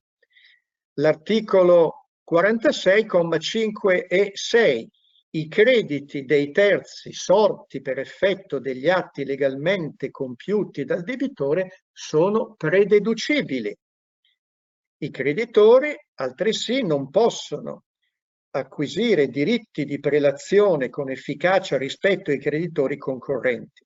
È altresì prevista l'inefficacia delle ipoteche giudiziali iscritte nei 90 giorni che precedono la pubblicazione del ricorso nel registro delle imprese. 99, sono richiamate le norme sui finanziamenti in prededuzione, ma attenzione, non quelle che sono invece previste dall'articolo 100, che non è richiamato, che prevedono l'autorizzazione al pagamento dei crediti pregressi. Si applicano poi le misure cautelari e protettive, ma su questo vi dirò qualcosa tra qualche minuto.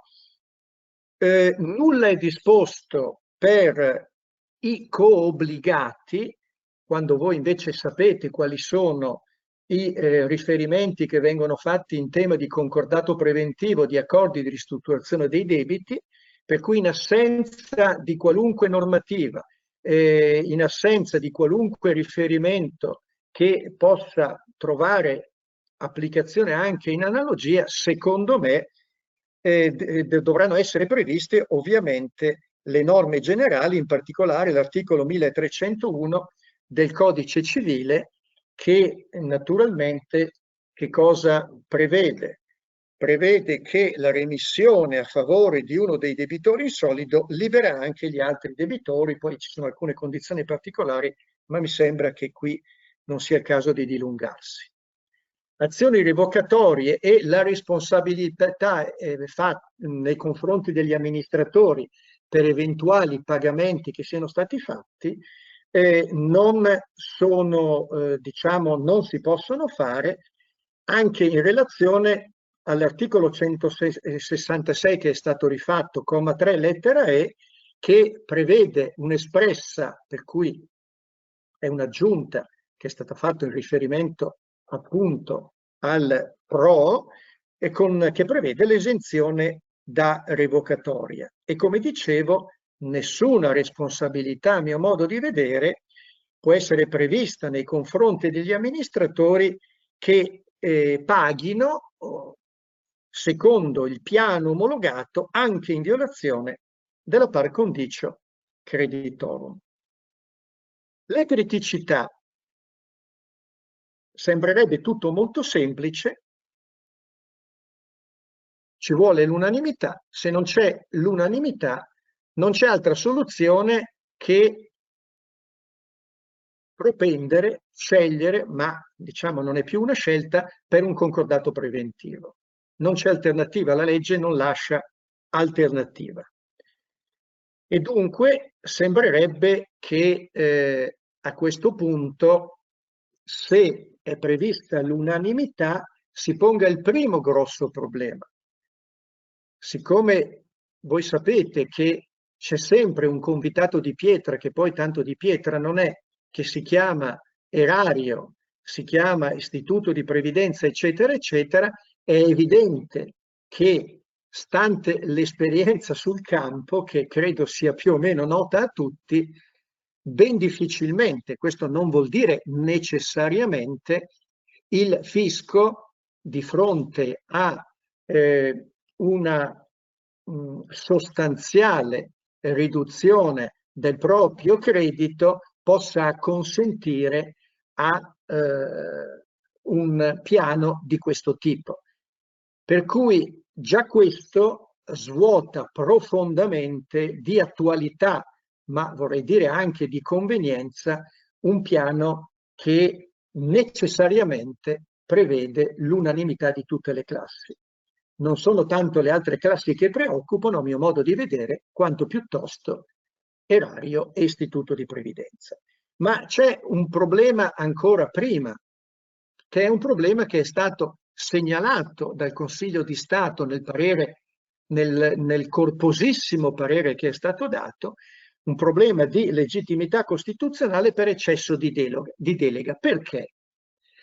Perché il legislatore ha fatto riferimento, per due motivi fondamentalmente, ha fatto riferimento agli articoli 9, 10 ed 11 della direttiva Insolvency, dicendo dobbiamo introdurre questo piano in applicazione, in particolare l'ha detto in un primo tempo il decreto, lo schema di decreto, in attuazione dell'articolo 11 della direttiva Insolvency. E qui naturalmente non sono mancate le critiche da parte del Consiglio di Stato, perché dice ma caro governo, tu non puoi fare riferimento all'articolo 11 che si occupa della ristrutturazione trasversale dei debiti se poi richiedi l'unanimità di tutte le classi, perché la ristrutturazione trasversale dei debiti si applica proprio a quelle situazioni in cui l'unanimità non sia prevista. Per cui il riferimento che fai quell'articolo è un riferimento improprio e ovviamente esce completamente dal seminato. Ma la preoccupazione maggiore che ha sottolineato evidentemente il Consiglio di Stato è stata la seguente, e dice attenzione perché la direttiva Insolvency va a privilegiare, lo abbiamo visto, Bosticco l'ha detto in tutte le salse, un criterio di priorità relativa e dunque deve essere fatto in modo, assicurato che le classi di voto dissenzienti dei creditori interessati ricevano un trattamento almeno tanto favorevole quanto quello delle altre classi dello stesso rango, il più favorevole di quello delle classi inferiori, un euro in più in buona sostanza. Allora, se questo è lo spirito e anche la lettera della direttiva Insolvency, in cui tutt'al più si può parlare di priorità relativa, è una forzatura quella introdotta dal legislatore che dice liberi tutti, attenzione, apparentemente è un liberi tutti, perché quando espressamente dice nel primo comma del 64 bis, oblitero la parte che non interessa, distribuendo il ricavato del piano anche in deroga agli articoli 2740 e 2741 del Codice Civile. Che cosa vuol dire questo? Vuol dire che in buona sostanza ciascuno è libero di determinare, se vi è unanimità delle classi, un po' come vuole e conseguentemente non tener conto delle legittime cause di prelazione, pagare di più uno, pagare di meno, è nella sostanza un liberi tutti. E il Consiglio di Stato dice la legge intendo dire la direttiva Insolvency non lo prevede, non si ha questo riscontro da nessunissima parte nella direttiva, e il rischio, lo dice chiaramente il Consiglio di Stato, è che si ipotizzi una illegittimità costituzionale per eccesso di delega. Un altro piccolo problema: è ammissibile il piano di ristrutturazione soggetto a omologazione con riserva, cioè alla stessa stregua del concordato con riserva, il famoso concordato in bianco? Beh, la norma, per espresso richiamo, dice di sì. È previsto che si possa fare il pro con riserva, perché appunto la legge lo prevede espressamente. Qui però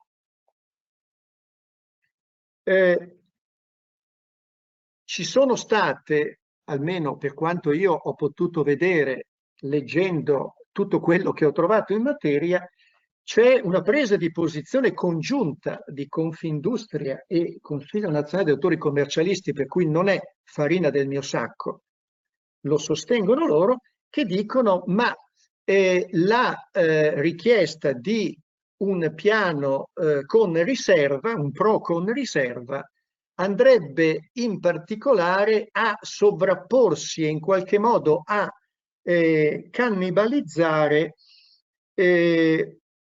la composizione negoziata che si sta testando di fatto proprio in questi mesi.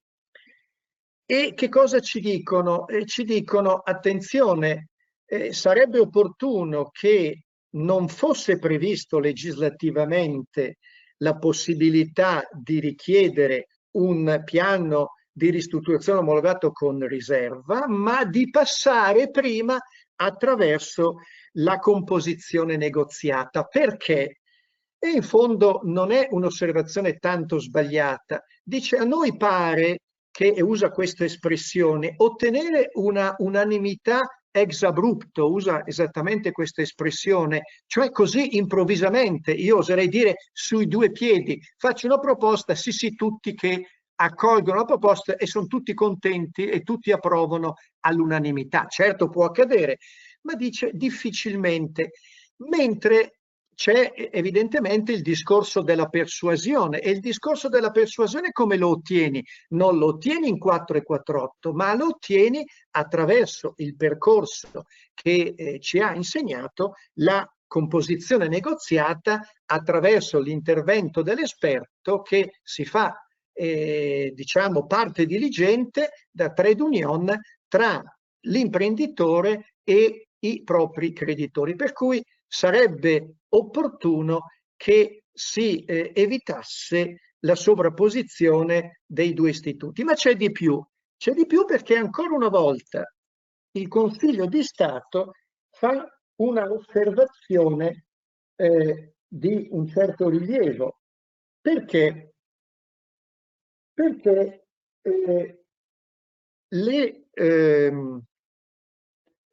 no, lascio stare perché stiamo siamo troppo in là. Preferisco spendere gli ultimi minuti con riferimento alle misure protettive, l'altra criticità che anche qui di nuovo ha evidenziato il Consiglio di Stato.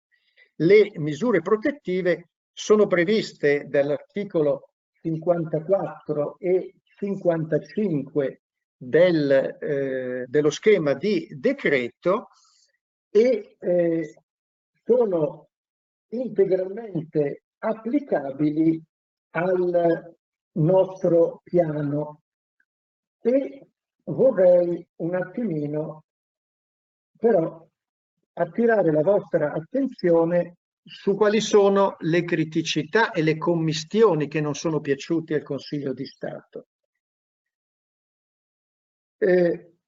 Intanto la misura protettiva, dunque dicevo, è prevista, lo si può fare immediatamente con la domanda oppure anche in un momento successivo, ma e qui dicevo, parlavo di criticità, è il comma 4 dell'articolo 54, laddove le misure, la legge dice al comma 4: le misure protettive di cui al comma 2, primo e secondo periodo, non viene citato il terzo, possono essere richieste dall'imprenditore prima del deposito della domanda di accesso al piano di ristrutturazione soggetto a omologazione, presentando la domanda di quegli articoli 12 e 18 dello schema di decreto. Ma allora il Consiglio di Stato giustamente dice, fa un'osservazione interessante e dice: ma che cosa sono, che significato hanno i riferimenti all'articolo 12 e 18? Dice: non hanno alcun tipo di nesso logico, perché, permettetemi semplicemente, sono circondato dalla carta, di prevedere il punto esatto. Il Consiglio di Stato ci dice: la relazione spiega, la relazione governativa ovviamente spiega l'introduzione del comma 4 dell'articolo 54 come volto a disciplinare la richiesta di misure protettive anche nel caso di domanda di accesso al piano di ristrutturazione ai sensi del 64 bis, laddove in effetti la disposizione si propone la diversa finalità di consentire la richiesta di misure protettive prima della presentazione della domanda. D'altronde, dice sempre il Consiglio di Stato, la domanda contestuale è già disciplinata dall'articolo 54,2 mediante il rinvio all'articolo 40, ed è quello che dicevo poc'anzi.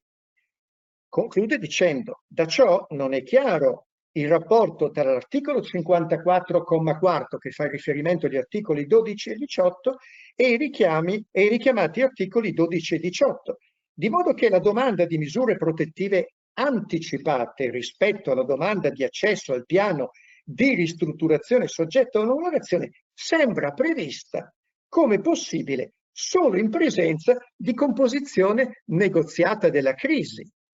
Ma in tale eventualità dovrebbe applicarsi il procedimento previsto dall'articolo 18 e 19 del nostro codice della crisi, piuttosto che il procedimento dell'articolo 55, che non c'entra nulla. Questo d'altronde non richiama l'articolo 54. E conclude dicendo, in sintesi, per evitare incertezze interpretative, se si intende prevedere che l'imprenditore possa giovarsi di misure protettive prima di presentare la domanda per il piano di ristrutturazione soggetto a omologazione soltanto avvalendosi della composizione negoziata della crisi, si può molto semplicemente alternativamente affermare esplicitamente tale opzione legislativa oppure eliminare del tutto il quarto comma dell'articolo 54. Cioè, il riferimento agli articoli 12 e 18 non c'entrano nulla, oppure lo si dica chiaramente: vuoi delle misure protettive prima di presentare il PRO? Benissimo, devi transitare obbligatoriamente attraverso la negoziazione, la composizione negoziata. Direi che non mi sembra ci sia altro di importante da rilevare, vedremo che cosa succederà. I primi commenti, e concludo, i primissimi commenti sono ovviamente poco favorevoli, perché il problema sia della possibile illegittimità costituzionale rischia di far naufragare qualsiasi tentativo in questo senso. E dall'altra parte la necessità che si debba ottenere l'unanimità in tutte le classi urta contro l'atteggiamento spesso poco costruttivo, diciamo, degli istituti dell'erario e dell'istituto di previdenza. Vi ringrazio e cedo di nuovo la parola a Fabrizio Garofoli. Grazie. Grazie Fabio, grazie infinite della tua illustrazione e dell'evidenziazione di tutte quelle che sono le criticità e, diciamo, le incongruenze rilevate dal Consiglio di Stato. Mi permetto solo di citare Riccardo Ranalli quando poche settimane fa, ha detto probabilmente il PRO è lo strumento, diciamo, l'exit alla composizione negoziata, al di là delle criticità da te ben evidenziate. Per cui, in effetti anche tu dicevi poco fa, alla fine di una composizione così come previsto, ad esempio, proprio dalla DL 118, la composizione negoziata, si potrebbe addivenire a quello che è un'omologazione di un PRO, di certo tutt'altro che semplice. Do la parola a questo punto a Massimiliano Poppi, che ci farà, come abbiamo annunciato all'inizio, un riepilogo di tutti gli strumenti che a questo punto il codice della crisi d'impresa andrà a prevedere, e come, Massimiliano, come li dovremo usare dal 15 luglio in poi, e che cosa dobbiamo fare. Iniziamo a capire quanti sono e quali sono. A te la parola, Massimiliano, grazie. Grazie Fabrizio, buon pomeriggio a tutti. Sì, come hai anticipato, cercherò nel mio intervento di svolgere una carrellata di carattere generale sugli istituti che il codice della crisi, così come aggiornato, così come modificato dallo schema di decreto approvato dal Consiglio dei Ministri il 15 giugno, che entrerà il codice della crisi in vigore il 15 di luglio, ci fornirà agli addetti ai lavori.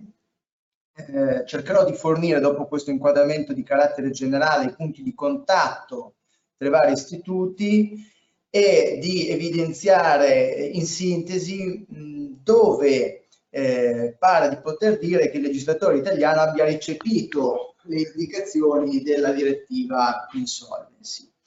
Partiamo dall'articolo 1, cioè qual è l'ambito di applicazione del codice della crisi? L'ambito di applicazione del codice della crisi di impresa e dell'insolvenza disciplina le situazioni di crisi o insolvenza del debitore. Questo primo punto che troviamo all'articolo 1 ci rinvia alle definizioni di crisi e di insolvenza che sono riportate nel codice. Cioè, la crisi è lo stato del debitore che rende probabile l'insolvenza e che si manifesta con l'inadeguatezza dei flussi di cassa prospettici a far fronte alle obbligazioni nei successivi 12 mesi. Sottolineo il riferimento ai flussi di cassa prospettici. Questo è un tema assolutamente centrale e sarà centrale sia nel corpo di norme e relativo alla composizione negoziata della crisi, e poi anche a quelle che sono le indicazioni contenute nel decreto dirigenziale in materia di composizione negoziata. Ma il tema della sostenibilità dei flussi di cassa prospettici un tema centrale per l'attività di risanamento, di ristrutturazione. L'insolvenza è invece lo stato del debitore che si manifesta con inadempimenti o altri fatti esteriori, i quali dimostrino che il debitore non è più in grado di soddisfare regolarmente le proprie obbligazioni. Una volta riportate le definizioni di crisi e di insolvenza, possiamo passare all'articolo 2, lettera M bis del codice della crisi, che fornisce la definizione di strumenti di regolazione della crisi e dell'insolvenza. Ed è la seguente. Gli strumenti di regolazione della crisi e dell'insolvenza sono le misure, gli accordi e le procedure volti al risanamento dell'impresa attraverso la modifica della composizione, dello stato, della struttura delle sue attività e passività o del capitale, oppure volti alla liquidazione del patrimonio o delle attività, che a richiesta del debitore possono essere preceduti dalla composizione negoziata della crisi. Quindi questa definizione introduce il tema degli strumenti di regolazione della crisi ed evoca la procedura di composizione negoziata. Ora vediamo quali sono gli strumenti di regolazione della crisi che rappresentano una parte estremamente rilevante, centrale nel codice, e vedremo ora perché. Allora, gli strumenti di regolazione della crisi si articolano sostanzialmente tramite quattro istituti: gli accordi, il piano di ristrutturazione soggetto omologazione, è stato appena illustrato dal professor Signorelli, le procedure di composizione della crisi da sovraindebitamento e il concordato preventivo che ci ha illustrato l'avvocato Bosticco. Questi quattro istituti a loro volta trovano delle ulteriori declinazioni dei sottotipi. Infatti, per quanto riguarda gli accordi, troviamo il piano attestato di risanamento, gli accordi di ristrutturazione, che possono essere ulteriormente declinati negli accordi di ristrutturazione agevolati e negli accordi di ristrutturazione efficace estesa. Troviamo altresì l'istituto della transazione su crediti tributari e contributivi nell'ambito degli accordi di ristrutturazione. E poi abbiamo la convenzione di moratoria. Nell'ambito delle procedure di composizione della crisi da sovraindebitamento troviamo l'istituto della ristrutturazione dei debiti del consumatore e poi il concordato minore. Nel concordato preventivo abbiamo, come visto, il concordato preventivo in continuità aziendale e con liquidazione del patrimonio. Evidenzio soltanto che l'articolo 84 appunto prevede, oltre espressamente la tipologia di concordato preventivo in continuità con liquidazione del patrimonio, anche il concordato con assuntore o con qualunque altra forma di proposta. Vedremo poi in pratica come verranno attuate queste forme, questi istituti. Ora, il presupposto di questi strumenti di regolazione della crisi è lo stato di crisi o di insolvenza. Quindi ci sono presupposti sostanzialmente analoghi tra i vari istituti, mentre la finalità e la forma tecnica di attuazione di questi istituti sono diverse tra di loro, diverse a seconda dei vari istituti. Ora, questa parte del codice, questo corpo di norme sugli strumenti di regolazione della crisi è molto importante, è centrale anche alla luce della composizione negoziata della crisi. Perché? Perché in qualche modo anche nella composizione negoziata si attinge, si evocano questi strumenti. In che modo? Allora, cominciamo innanzitutto a illustrare qual è il presupposto della composizione negoziata. Il presupposto è una situazione di squilibrio patrimoniale o economico-finanziario. Squilibrio che rende probabile la crisi o l'insolvenza, ma all'interno del quale risulta comunque ragionevolmente perseguibile il risanamento dell'impresa. Fermiamoci un attimo. È abbastanza chiaro che se teniamo conto della definizione di crisi, della definizione di insolvenza e ora del presupposto della composizione negoziale, perché questa situazione di squilibrio patrimoniale economico-finanziario, siamo di fronte a tre situazioni distinte e che ci pongono di fronte a una evoluzione del processo della crisi di impresa. Quindi da una situazione di squilibrio, potremmo dire di pre-crisi o di situazione che potrebbe far presagire la crisi, alla crisi e poi all'insolvenza. Quindi abbiamo un crescendo. D'altra parte, anche nella struttura del codice della crisi si tiene conto di questa situazione, perché le norme che riguardano la composizione negoziata della crisi vengono prima delle norme che riguardano gli strumenti di regolazione della crisi, che a loro volta vengono prima delle norme sulla procedura di insolvenza, che è la liquidazione giudiziale. Ora, perché dicevo che anche nella composizione negoziata si può attingere agli strumenti di regolazione della crisi? Per questo motivo. Perché laddove venga individuata una soluzione idonea all'interno della composizione negoziata, al superamento della situazione di squilibrio patrimoniale, economico-finanziario, ecco che il debitore ha di fronte a sé varie possibilità, ci sono varie situazioni possibili. O la sottoscrizione di un contratto con uno o più creditori, idoneo ad assicurare la continuità per un periodo non inferiore a 2 anni, oppure aderire a una convenzione di moratoria, ed ecco che viene richiamato un istituto degli strumenti di regolazione della crisi. Oppure può essere sottoscritto un accordo tra imprenditori, creditori e l'esperto che, dato che il piano di risanamento risulta coerente con la regolazione della crisi e dell'insolvenza. Se invece all'esito delle trattative non è individuata una delle precedenti soluzioni, allora ecco che il debitore può accedere a un piano attestato di risanamento, a un accordo di ristrutturazione dei debiti, a una domanda di concordato semplificato per la liquidazione del patrimonio, che in qualche modo evoca il concordato preventivo con liquidazione, ma in realtà è un istituto a sé stante, oppure può accedere a uno degli strumenti di regolazione della crisi dell'insolvenza, che quindi vengono ampiamente richiamati. Ora,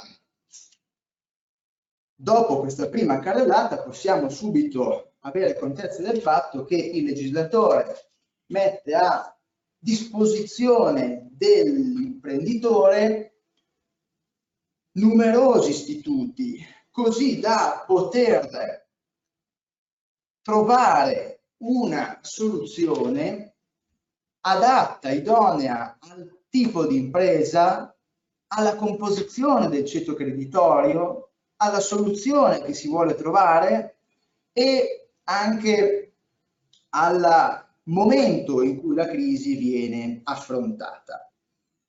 Ma il fatto che ci sia una così ampia pluralità di istituti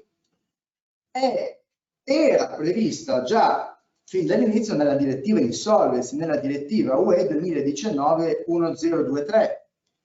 Infatti già nella direttiva veniva precisato che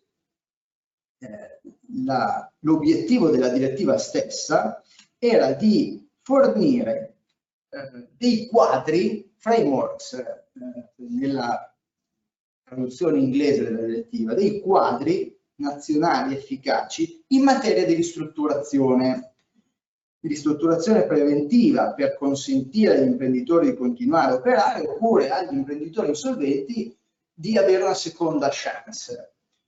Ci tengo a precisare che per il legislatore europeo il fatto che esistessero delle frammentazioni tra le normative nazionali o che non ci fossero dei quadri di ristrutturazione efficaci veniva avvertita come addirittura un vulnus grave al corretto funzionamento del mercato interno e veniva individuato come una sorta di ostacolo addirittura all'esercizio delle libertà fondamentali. Sto facendo riferimento al considerando punto 1 della direttiva, quindi la parte iniziale programmatica della direttiva. D'altra parte, se proseguiamo anche l'analisi della direttiva Insolvency, troviamo nel considerando numero 2 e all'articolo 2 definizione, la definizione di ristrutturazione in maniera analoga a quella che è la definizione di strumenti di regolazione della crisi dell'insolvenza che abbiamo poco fa esaminato, perché appunto l'articolo 2, la direttiva Insolvency, ci dice che per ristrutturazione si intende le misure che intendono ristrutturare le attività del debitore, che includono la modifica della composizione, delle condizioni, della struttura delle attività o delle passività del debitore, o qualsiasi altra parte della struttura del capitale del debitore, quali la vendita di attività o parte dell'impresa, e se previsto dal diritto nazionale, la vendita dell'impresa in regime di continuità aziendale, come pure eventuali cambiamenti operativi necessari o una combinazione di questi elementi. Ma volendo essere ancora più precisi sul tema della pluralità degli strumenti, possiamo dire che tra i vari cenni a questo tema che possiamo trovare nella direttiva, l'articolo 4, che è inserito nel titolo secondo, quadri di ristrutturazione preventiva, quindi strumenti, forme di ristrutturazione preventiva, nell'articolo 4 si dice che gli Stati membri provvedono affinché, qualora sussista una probabilità di insolvenza, il debitore abbia accesso a un quadro di ristrutturazione preventiva. Nel comma 5 dell'articolo 4 si dice che il quadro di ristrutturazione preventiva previsto dalla presente direttiva può consistere di una o più procedure, misure o disposizioni, alcune delle quali possono realizzarsi in sede extragiudiziale. Quindi la pluralità era prevista già dal legislatore. Questa pluralità si sposa con quanto è emerso anche nel corso dei precedenti interventi, cioè di tentare, laddove possibile, il risanamento, la ristrutturazione, la continuità dell'impresa, la salvaguardia dei valori degli asset. Tuttavia, questo è sicuramente un principio cardine, è un pilastro del nuovo codice della crisi. Tuttavia, possiamo dire che la ristrutturazione e il risanamento non è in realtà un obiettivo che è necessario perseguire ad ogni costo. Mi spiego. Già nella direttiva Insolvency era previsto che, così come è importante per il sistema economico fornire dei quadri di risanamento efficaci e rapidi, allo stesso tempo è anche importante che il mercato possa espellere quelle imprese che non hanno delle prospettive concrete di risanamento.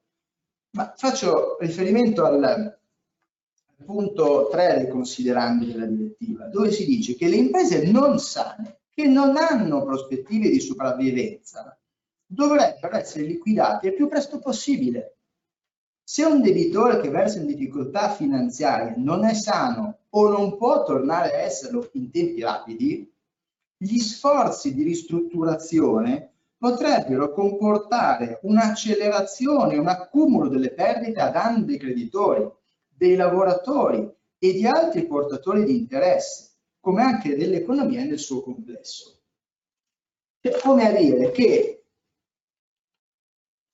l'accesso a strumenti di regolazione della crisi volti al risanamento, alla continuità, senza però che ci sia una probabilità concreta, può addirittura rappresentare un abuso. E questo troviamo al punto 24 del considerando della direttiva, dove si dice che, onde evitare abusi dei quadri di ristrutturazione, è opportuno che le difficoltà finanziarie del debitore presentino una probabilità di insolvenza e che il piano di ristrutturazione sia tale da impedire l'insolvenza e garantire la sostenibilità economica dell'impresa. Ecco quindi che, così come, ripeto, sono importanti e sono assolutamente necessari, dei quadri di ristrutturazione volta al risanamento, altrettanto importante tenere conto di quelle situazioni in cui l'impresa non può più stare sul mercato. Sappiamo infatti che laddove imprese che non hanno prospettive rimangano sul mercato possono creare l'accumularsi di crediti deteriorati, come dice sempre il punto 3 del considerando della direttiva.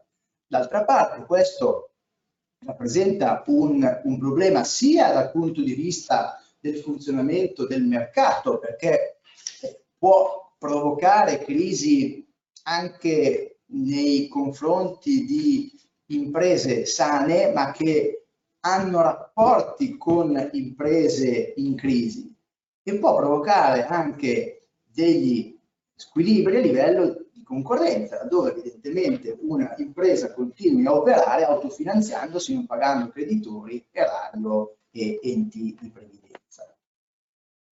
Ma a ben vedere, qual è il criterio, il principio trasversale tra questi istituti che all'inizio insomma ho citato, questi concetti che sto illustrando? Il principio è quello dell'allerta precoce, dell'early warning, sostanzialmente quello di intervenire con tempestività, tanto prima l'imprenditore affronta la crisi, tanto più efficacemente sarà possibile trovare o tentare di trovare una soluzione in maniera rapida, in maniera efficace, con benefici per l'imprenditore, il debitore quindi, ma anche per i creditori. D'altra parte il tema dell'allerta precoce è evidente già fin dalla composizione negoziata della crisi, cioè una situazione di squilibrio ma ancora gestibile può portare ad accordi, diciamo appunto negoziate, soluzioni negoziate, poco invasive, laddove invece l'insolvenza sia manifesta e sia irreversibile, beh, gli spazi di manovra saranno evidentemente ben più ridotti. Questo punto è molto chiaro anche al legislatore europeo. Infatti al punto 22 della direttiva, considerando, si legge che quanto prima un debitore è in grado di individuare le proprie difficoltà finanziarie e prendere le misure opportune, tanto maggiore è la probabilità che eviti un'insolvenza imminente o, nel caso di un'impresa per cui sostenibilità economica è definitivamente compromessa, tanto più ordinato ed efficace sarà il processo di liquidazione. Questo perché non solo l'early warning è importante nella misura in cui l'imprenditore adotta uno strumento di regolazione della crisi per il risanamento con la continuità aziendale, ma anche laddove si adotta uno strumento per la liquidazione del patrimonio, l'early warning è importante per gestire un procedimento, un processo di liquidazione ordinato e rapido. D'altra parte, come viene recepito nel codice della crisi il concetto dell'allerta precoce? L'hanno già detto i precedenti relatori, mi limito semplicemente a richiamare gli istituti. Abbiamo nell'articolo 3 del codice della crisi inserito nella parte dei principi generali l'adeguatezza delle misure, degli assetti in funzione della rilevazione tempestiva della crisi d'impresa, e poi nella parte relativa alle segnalazioni per l'anticipata emersione della crisi e il programma informatico di verifica della sostenibilità del debito, gli articoli da 28 octies a 25 indecies. Con riferimento ad esempio al programma informatico, la direttiva prevedeva infatti che gli Stati membri prevedessero, rendessero disponibili online informazioni sugli strumenti di allerta precoce. Faccio ora una brevissima digressione che però penso sia importante, sia interessante. Il tema del warning, dei quadri di monitoraggio, degli indici di preallerta, in realtà sono dei concetti, degli istituti molto chiari anche a livello di sistema bancario europeo. Sappiamo quanto sia importante evidentemente per le imprese, per la sostenibilità delle imprese, l'apporto al sistema bancario. Bene, se facciamo riferimento al documento dell'EBA, della European Banking Authority del 29 maggio 2020, troviamo chiaramente il richiamo al concetto di indicatori di preallerta, liste di controllo per il monitoraggio, framework di monitoraggio, poi ancora probabilità di default, modelli per valutare la fattibilità del piano aziendale, modelli per monitorare la sostenibilità, la generazione dei flussi di cassa prospettici. Quindi sono dei concetti trasversali, sia a livello di crisi di impresa sia a livello di sistema bancario, e i due mondi evidentemente si parlano. Ora, per terminare, diciamo, questa carrellata per quanto riguarda gli istituti, richiamo brevemente quanto ha già detto l'avvocato Bosticco, cioè il tema dei gruppi di impresa. Allora, l'introduzione della possibilità per i gruppi di accedere agli istituti, appunto, del codice della crisi è interessante, insomma, è interessante perché un soggetto economicamente unitario, sebbene formato da soggetti giuridicamente distinti, può affrontare unitariamente la crisi. In che modo? Attraverso sostanzialmente un concordato preventivo di gruppo, con piano unitario o con piani reciprocamente collegati e interferenti, accordi di ristrutturazione dei debiti di gruppo o un piano attestato di gruppo. Oppure può affrontare la strada della liquidazione giudiziale di gruppo. Vedremo effettivamente come troverà applicazione, però come disponibilità per gli imprenditori si tratta di un'ulteriore chance per affrontare la crisi.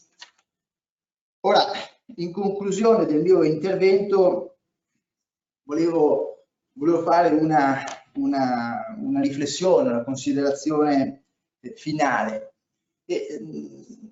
Leggendo queste molteplicità di istituti, le modifiche che sono state apportate e anche tutta la normativa sulla composizione negoziata della crisi, a mio avviso viene richiesto un cambio di mentalità. Un cambio di mentalità a vari livelli. Mi spiego meglio. Il legislatore da parte sua mette a disposizione, appunto, tanti istituti, tante figure, tanti strumenti di regolazione. Noi abbiamo di fronte oggi il codice della crisi, poi vedremo come il sistema economico, come il mondo imprenditoriale recepirà di fatto questi istituti. Di fatto si assisterà appunto a una fase poi di applicazione concreta di questi istituti e vedremo come andrà, però di fatto il legislatore mette a disposizione tanti modelli, dei quadri di ristrutturazione, però è richiesto all'imprenditore effettivamente un cambio di mentalità nella misura in cui deve dotarsi di una struttura aziendale preposta a far emergere per tempo la crisi, cioè deve diventare parte della cultura aziendale l'emersione della crisi, la ricerca di quegli indici che possono porre di fronte l'imprenditore a uno stato di crisi, o meglio ancora di pre-crisi, di squilibrio, di possibile squilibrio. Ma non è finita, perché in realtà, come giustamente ha detto il dottor Garofoli prima, anche altri soggetti sono coinvolti nella crisi dell'imprenditore, cioè soggetti esterni, privati o pubblici, privati l'organo di controllo, pubblici, l'Agenzia delle Entrate, l'INPS, l'INAIL. Quindi ecco che il mondo della crisi d'impresa si articola da una parte con l'intervento del legislatore, dall'altra con una presa di coscienza da parte dell'imprenditore e poi anche con l'intervento attivo di altri soggetti esterni all'impresa ma che in realtà hanno rapporti stretti con l'impresa stessa. Ho finito. Grazie Fabrizio, te la parola. Grazie Massimiliano. Io sai che sono un uomo di numeri, ho provato a metterli in fila tutti gli strumenti e sono una dozzina circa. Adesso escludiamo magari quelli per un momento perché voglio fare un ragionamento conclusivo più che altro sulle imprese, visto che abbiamo parlato di piani in continuità, di salvaguardia della continuità dei posti di lavoro e quant'altro. Per cui diciamo che ne rimangono 8 o 9 di strumenti, questi sono veramente tanti, bisognerà comprendere bene. E mi ricollego a quello che hai detto tu relativamente a quello che ci deve essere come cambio culturale proprio, in merito alla conduzione delle aziende. Perché l'attivazione degli assetti organizzativi, amministrativi e contabili che hanno aperto un po' il webinar di oggi sono assolutamente, parlo da aziendalista, sono assolutamente necessari, ma non solo per prevenire la crisi, è per condurre la propria azienda, per cui finché non vi sarà questo cambio culturale, io faccio sempre, uso sempre questa metafora, un po' se non si hanno questi presidi, secondo me obbligatori, io ho un mantra che recito da molti anni, prima di occuparmi della crisi di impresa, per cui molti anni fa, la metafora è come guidare un'auto ad occhi bendati, uno lo può anche fare decisamente, se invece ha ben chiaro, ben chiara la strada che deve percorrere, vede bene il percorso, sicuramente non danneggerà la macchina, se la macchina si ferma riuscirà a ripararla per tempo e con minori risorse e tutto ricomincerà più in fretta. Per cui proprio nell'azienda sana ci vogliono questi strumenti. È evidente che nel momento in cui io ho questi strumenti attivi, utilizzati, ben compresi e ben monitorati, laddove dovesse sorgere una difficoltà, ecco che emerge immediatamente. E come giustamente dicevi tu, un conto è gestire una difficoltà quando ci scoppia in mano un conto e accorgersene per tempo. Ma anche il risanamento è ben difficile se io non ho uno strumento efficiente di pianificazione. Parliamo sempre di continuità. Come faccio a pianificare una continuità aziendale se non ho le informazioni giuste, corrette, che si basano su flussi storici, che mi fanno capire perfettamente che cosa ho fatto e dove devo andare. Per cui vi pongo dei quesiti, li butto sul tavolo, ma non giuridici, proprio più di carattere generale su quello che sarà un futuro.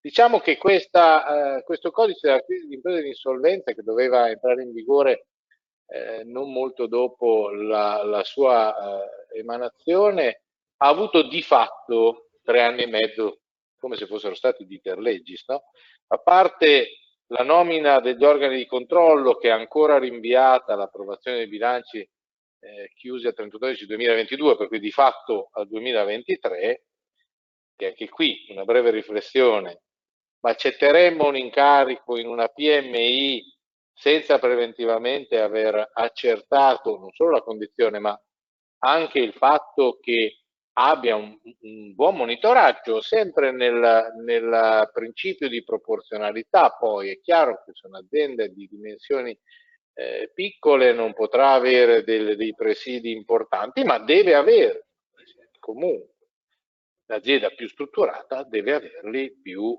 puntuali, deve avere delle funzioni interne assolutamente dedicate. Le accetteremmo? Anche lì sarà un quesito. Quanto tempo sarà necessario, vi chiedo, per avere veramente questo cambio culturale? Quelle che sono, che ha citato Massimiliano, queste aziende inefficienti che probabilmente dovranno scomparire dal mercato, queste aziende zombie, quelle che hanno una perdita sistematica, Emergeranno ora, per effetto delle segnalazioni di queste di cui abbiamo parlato oggi? Ecco, queste sono un po' le domande che mi pongo e così butto sul tavolo.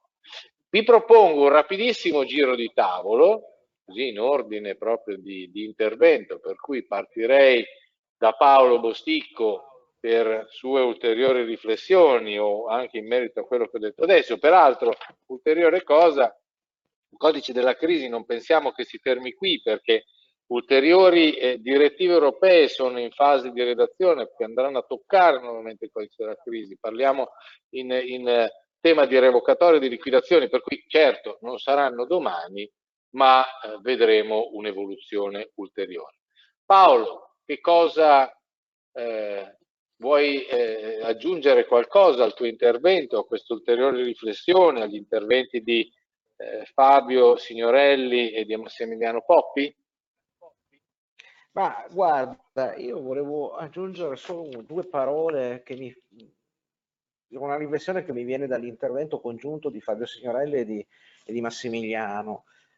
Massimiliano ha giustamente sottolineato questa necessità di cambio di mentalità, e credo che il legislatore abbia voluto per certi versi imporlo, e anche proprio nel piano attestato, nel nuovo piano attestato, questa vocazione un pochino c'è, perché, e parlo in generale del discorso della prededuzione piuttosto che dei revocatori, piuttosto che delle responsabilità, perché giustamente, come ha osservato il professor Signorelli, c'è una certa copertura. C'è una copertura a cominciare dalla prededuzione, perché all'articolo 6 per i crediti professionali di chi assiste l'impresa è stato aggiunto anche il piano del 64 bis, ma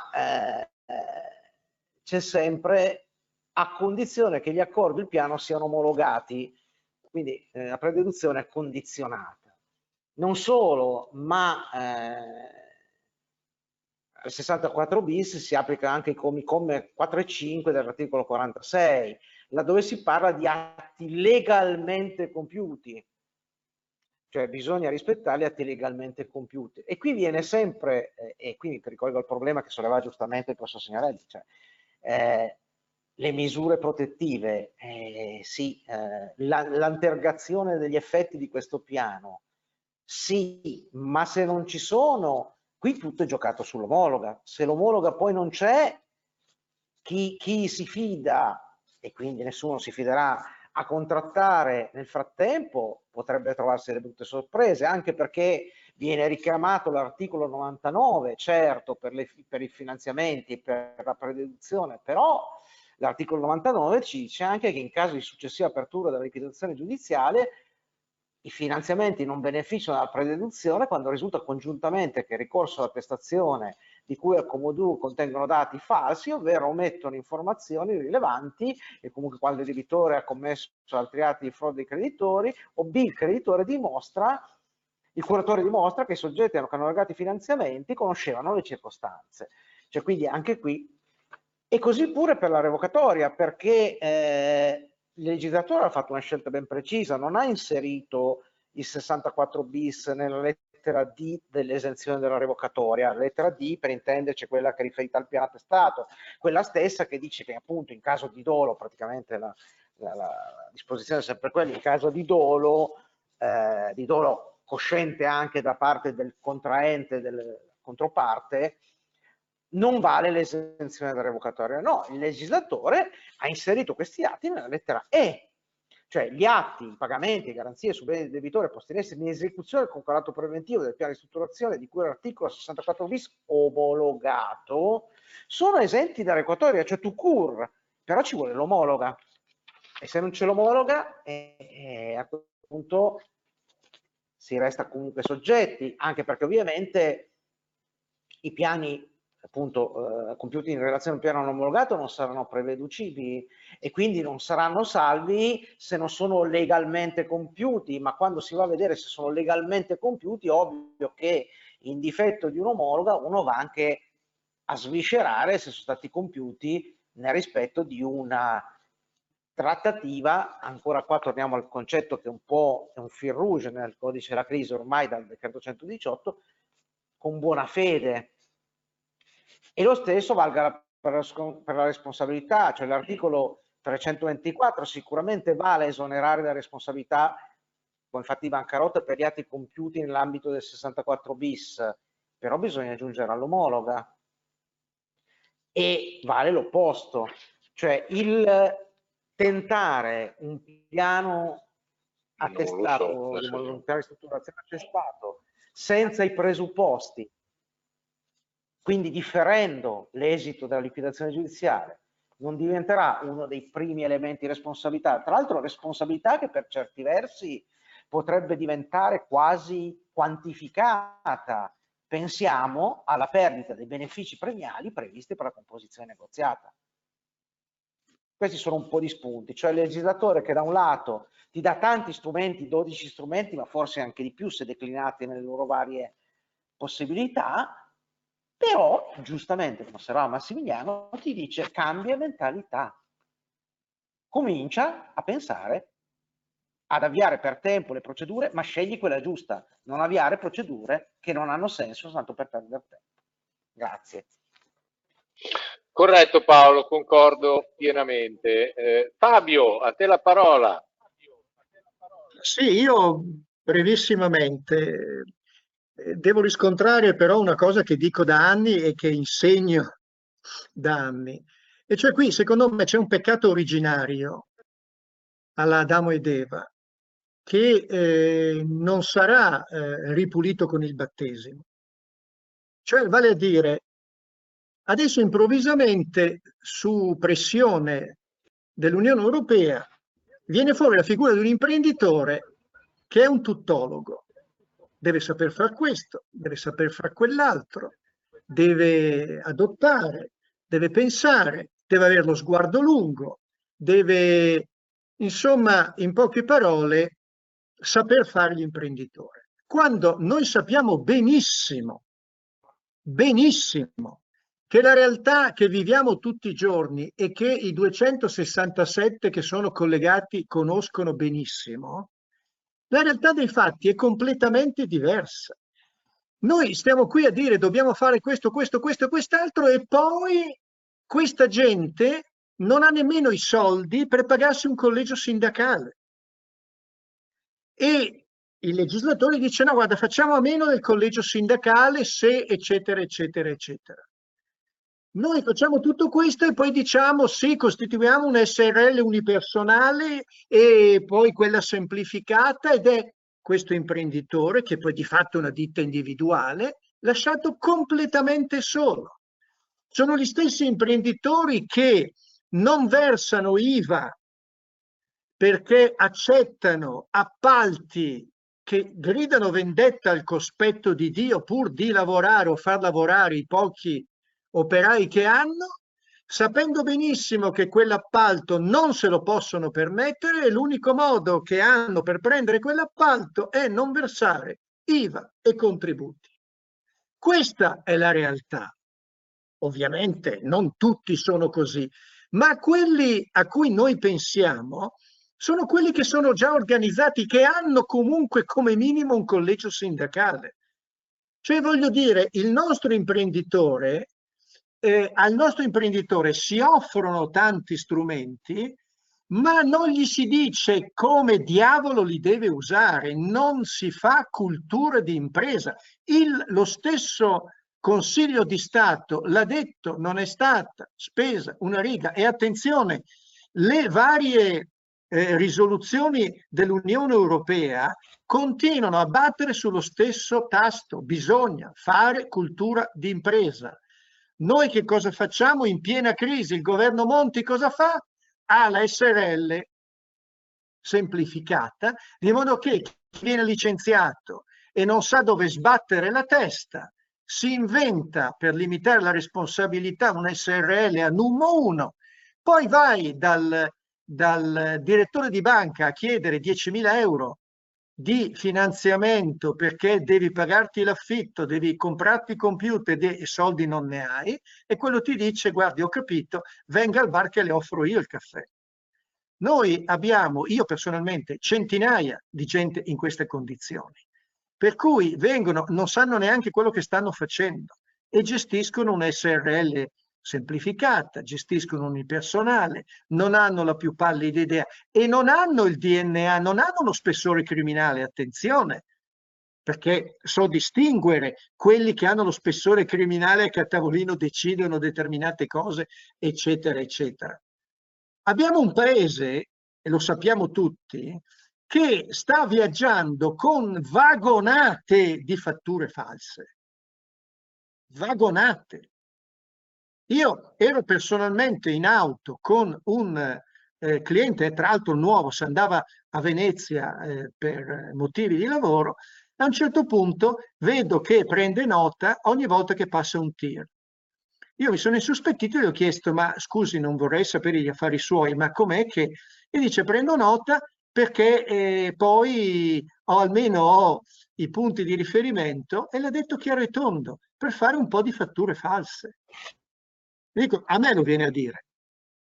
Ecco, questo è ovviamente è un esempio spaventoso, ma non dovete credere, ma lo sapete meglio di me, che la realtà sia molto diversa da così. Purtroppo è una realtà che pesca nel torbido, una realtà che sta soffrendo una crisi maledettamente importante, tant'è che questo codice della crisi d'impresa è slittato perché non era il momento di portare avanti certi discorsi, l'allerta e tutto il resto. Non c'era possibilità di farlo, non c'è tutt'oggi, tant'è che è stata abbandonata e rientrata alla finestra in misura smorzata e tutto il resto. Oggi si dice finalmente partiamo, ammesso che tutto possa funzionare per il 15, ma la realtà è questa. I grossi gruppi non hanno questi problemi perché comunque hanno dei gestionali incredibili, hanno un collegio sindacale, hanno un revisore, eccetera, eccetera. E non parlo di quelli con spessore criminale, parlo di persone per bene. Lo fanno già, non ne hanno bisogno. Sono gli altri che ne hanno bisogno ma non sono in grado di farlo, o perché non capiscono o perché non ne hanno i mezzi. Allora la domanda vera è: il nostro ordinamento giuridico nei loro confronti che cosa ha fatto? Sì, è vero, gli ha offerto 10, 8, 9, 12 sistemi tra cui scegliere, ma è come dare un telefono a un bambino, questo non lo sa usare. Per cui potenzialmente lo scibile umano attraverso quel telefonino, ma non so usare quel device. Questo è il problema vero. Scusate lo sfogo, ma... purtroppo è così e me ne rendo conto più passa il tempo. Io tra l'altro, e concludo veramente, ho centinaia di ragazzi che bene o male lavorano tutti negli studi professionali, presso i revisori, chi in casa, chi con il papà, chi eccetera eccetera, e mi pongono da anni ormai questi problemi, ma noi ci troviamo in questa, ma noi, mi dico, il collegio sindacale no, non ce l'abbiamo, non ce lo possiamo permettere e comunque eccetera, mio padre ha dovuto fare. Io non faccio, cerco di fare sommessamente il professore, ultimamente sto facendo il confessore. Scusate, ho terminato.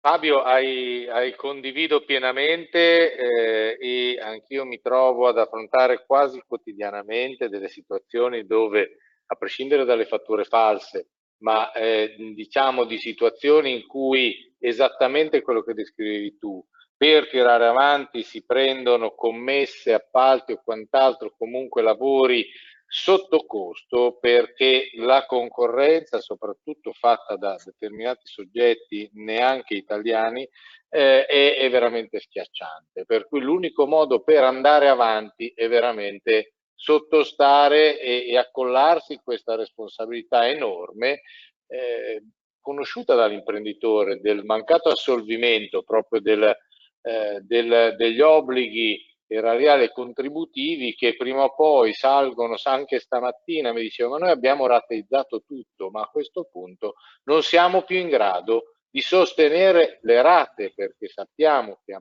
mano le rate non sono un blocco unico che arriva, a mano che io non pago, prima o poi dopo qualche anno mi arrivano gli avvisi e inizio a rateizzare, rateizzo 1, rateizzo 2, rateizzo 3, fino a che ho rateizzato un certo numero di impegni che cumulati nelle varie rate, che tra l'altro diventano un numero di scadenze spaventose anche a livello di gestione, l'impresa non è più in grado di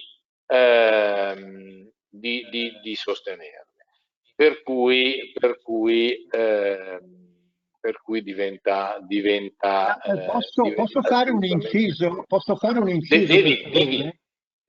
No, stavo solo dicendo questo. Tra l'altro, in prospettiva stanno venendo fuori ormai da mesi situazioni in cui l'imprenditore ha sostanzialmente pagato tutto, o diciamo il 90% delle cose sono pagate e ovviamente non è pagato il fisco.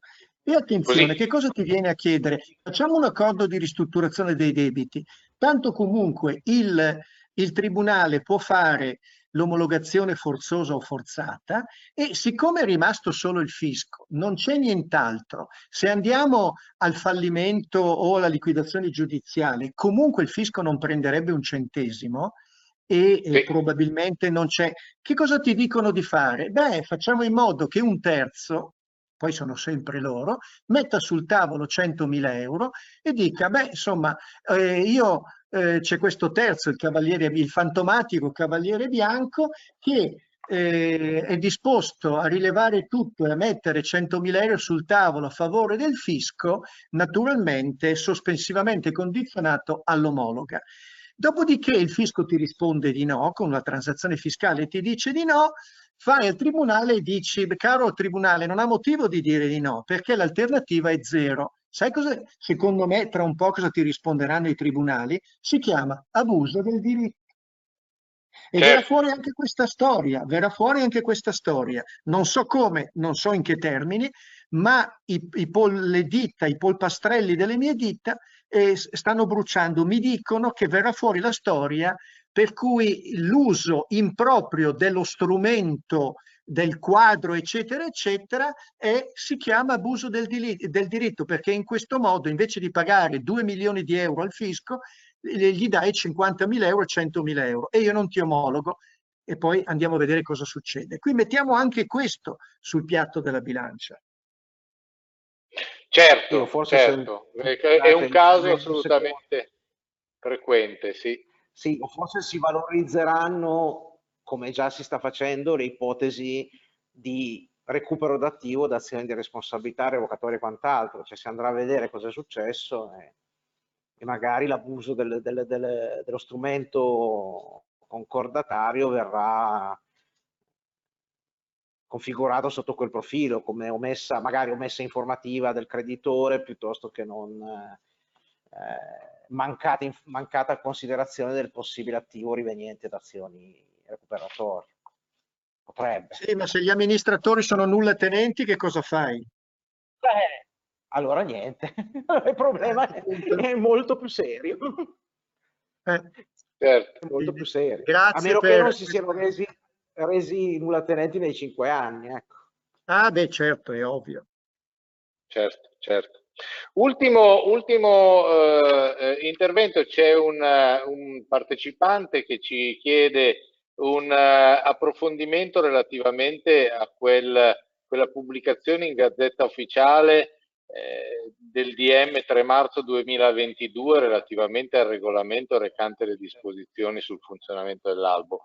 Ma personalmente, poi sentiamo, diciamo, più che sottoscritto i due giuristi che mi accompagnano, io ritengo che questa pubblicazione in Gazzetta così, con questo testo, sia difficilmente attuabile, proprio perché va a scontrarsi con delle previsioni del codice della crisi, che nel frattempo, se emanato il 15, se entrerà in vigore così, con questa nuova revisione del DL di cui abbiamo parlato oggi, sono un po' contrastanti. Non so Paolo e Fabio cosa ne pensano a riguardo. Sì, io sono assolutamente d'accordo, è vero, vediamo cosa succederà e secondo me bisogna stare in stand-by in questo momento. Sì. Sì, io credo che faranno a parte che, se non ero entrata in vigore, è differita al 6 luglio, ma vabbè, questo non cambia nulla. Sì, ma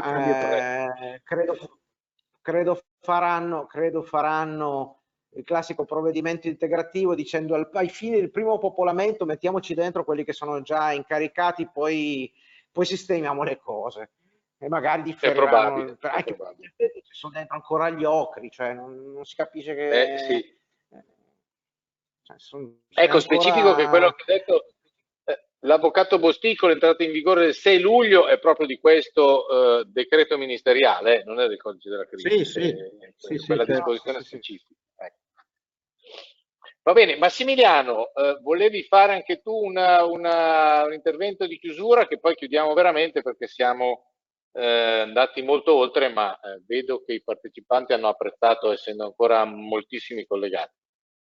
Ah, sì, molto rapidamente. Allora, io mi ero ripromesso, preparando il mio intervento, di fornire il numero esatto degli istituti. Poi, in realtà, preparando l'intervento, è emerso che questi sono veramente tanti. E se, ad esempio, consideriamo come istituto a sé stante anche l'elaborazione di piani di rateizzazione, di cui all'articolo 25 undecies, oppure le varie declinazioni dei piani delle cose di ristrutturazione, insomma, siamo veramente, penso, abbondantemente sopra i 10.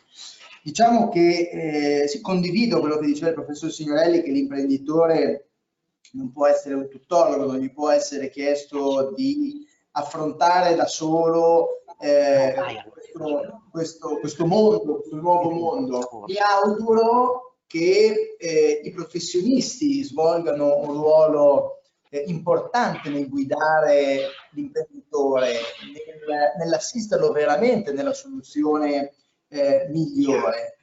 Per quanto riguarda il tema del cambio di passo, del cambio di mentalità, allora, come dicevo prima, questo è il codice della crisi che abbiamo ora sotto mano, poi bisognerà vedere come il sistema economico lo recepirà, come verranno poi messi in pratica gli istituti.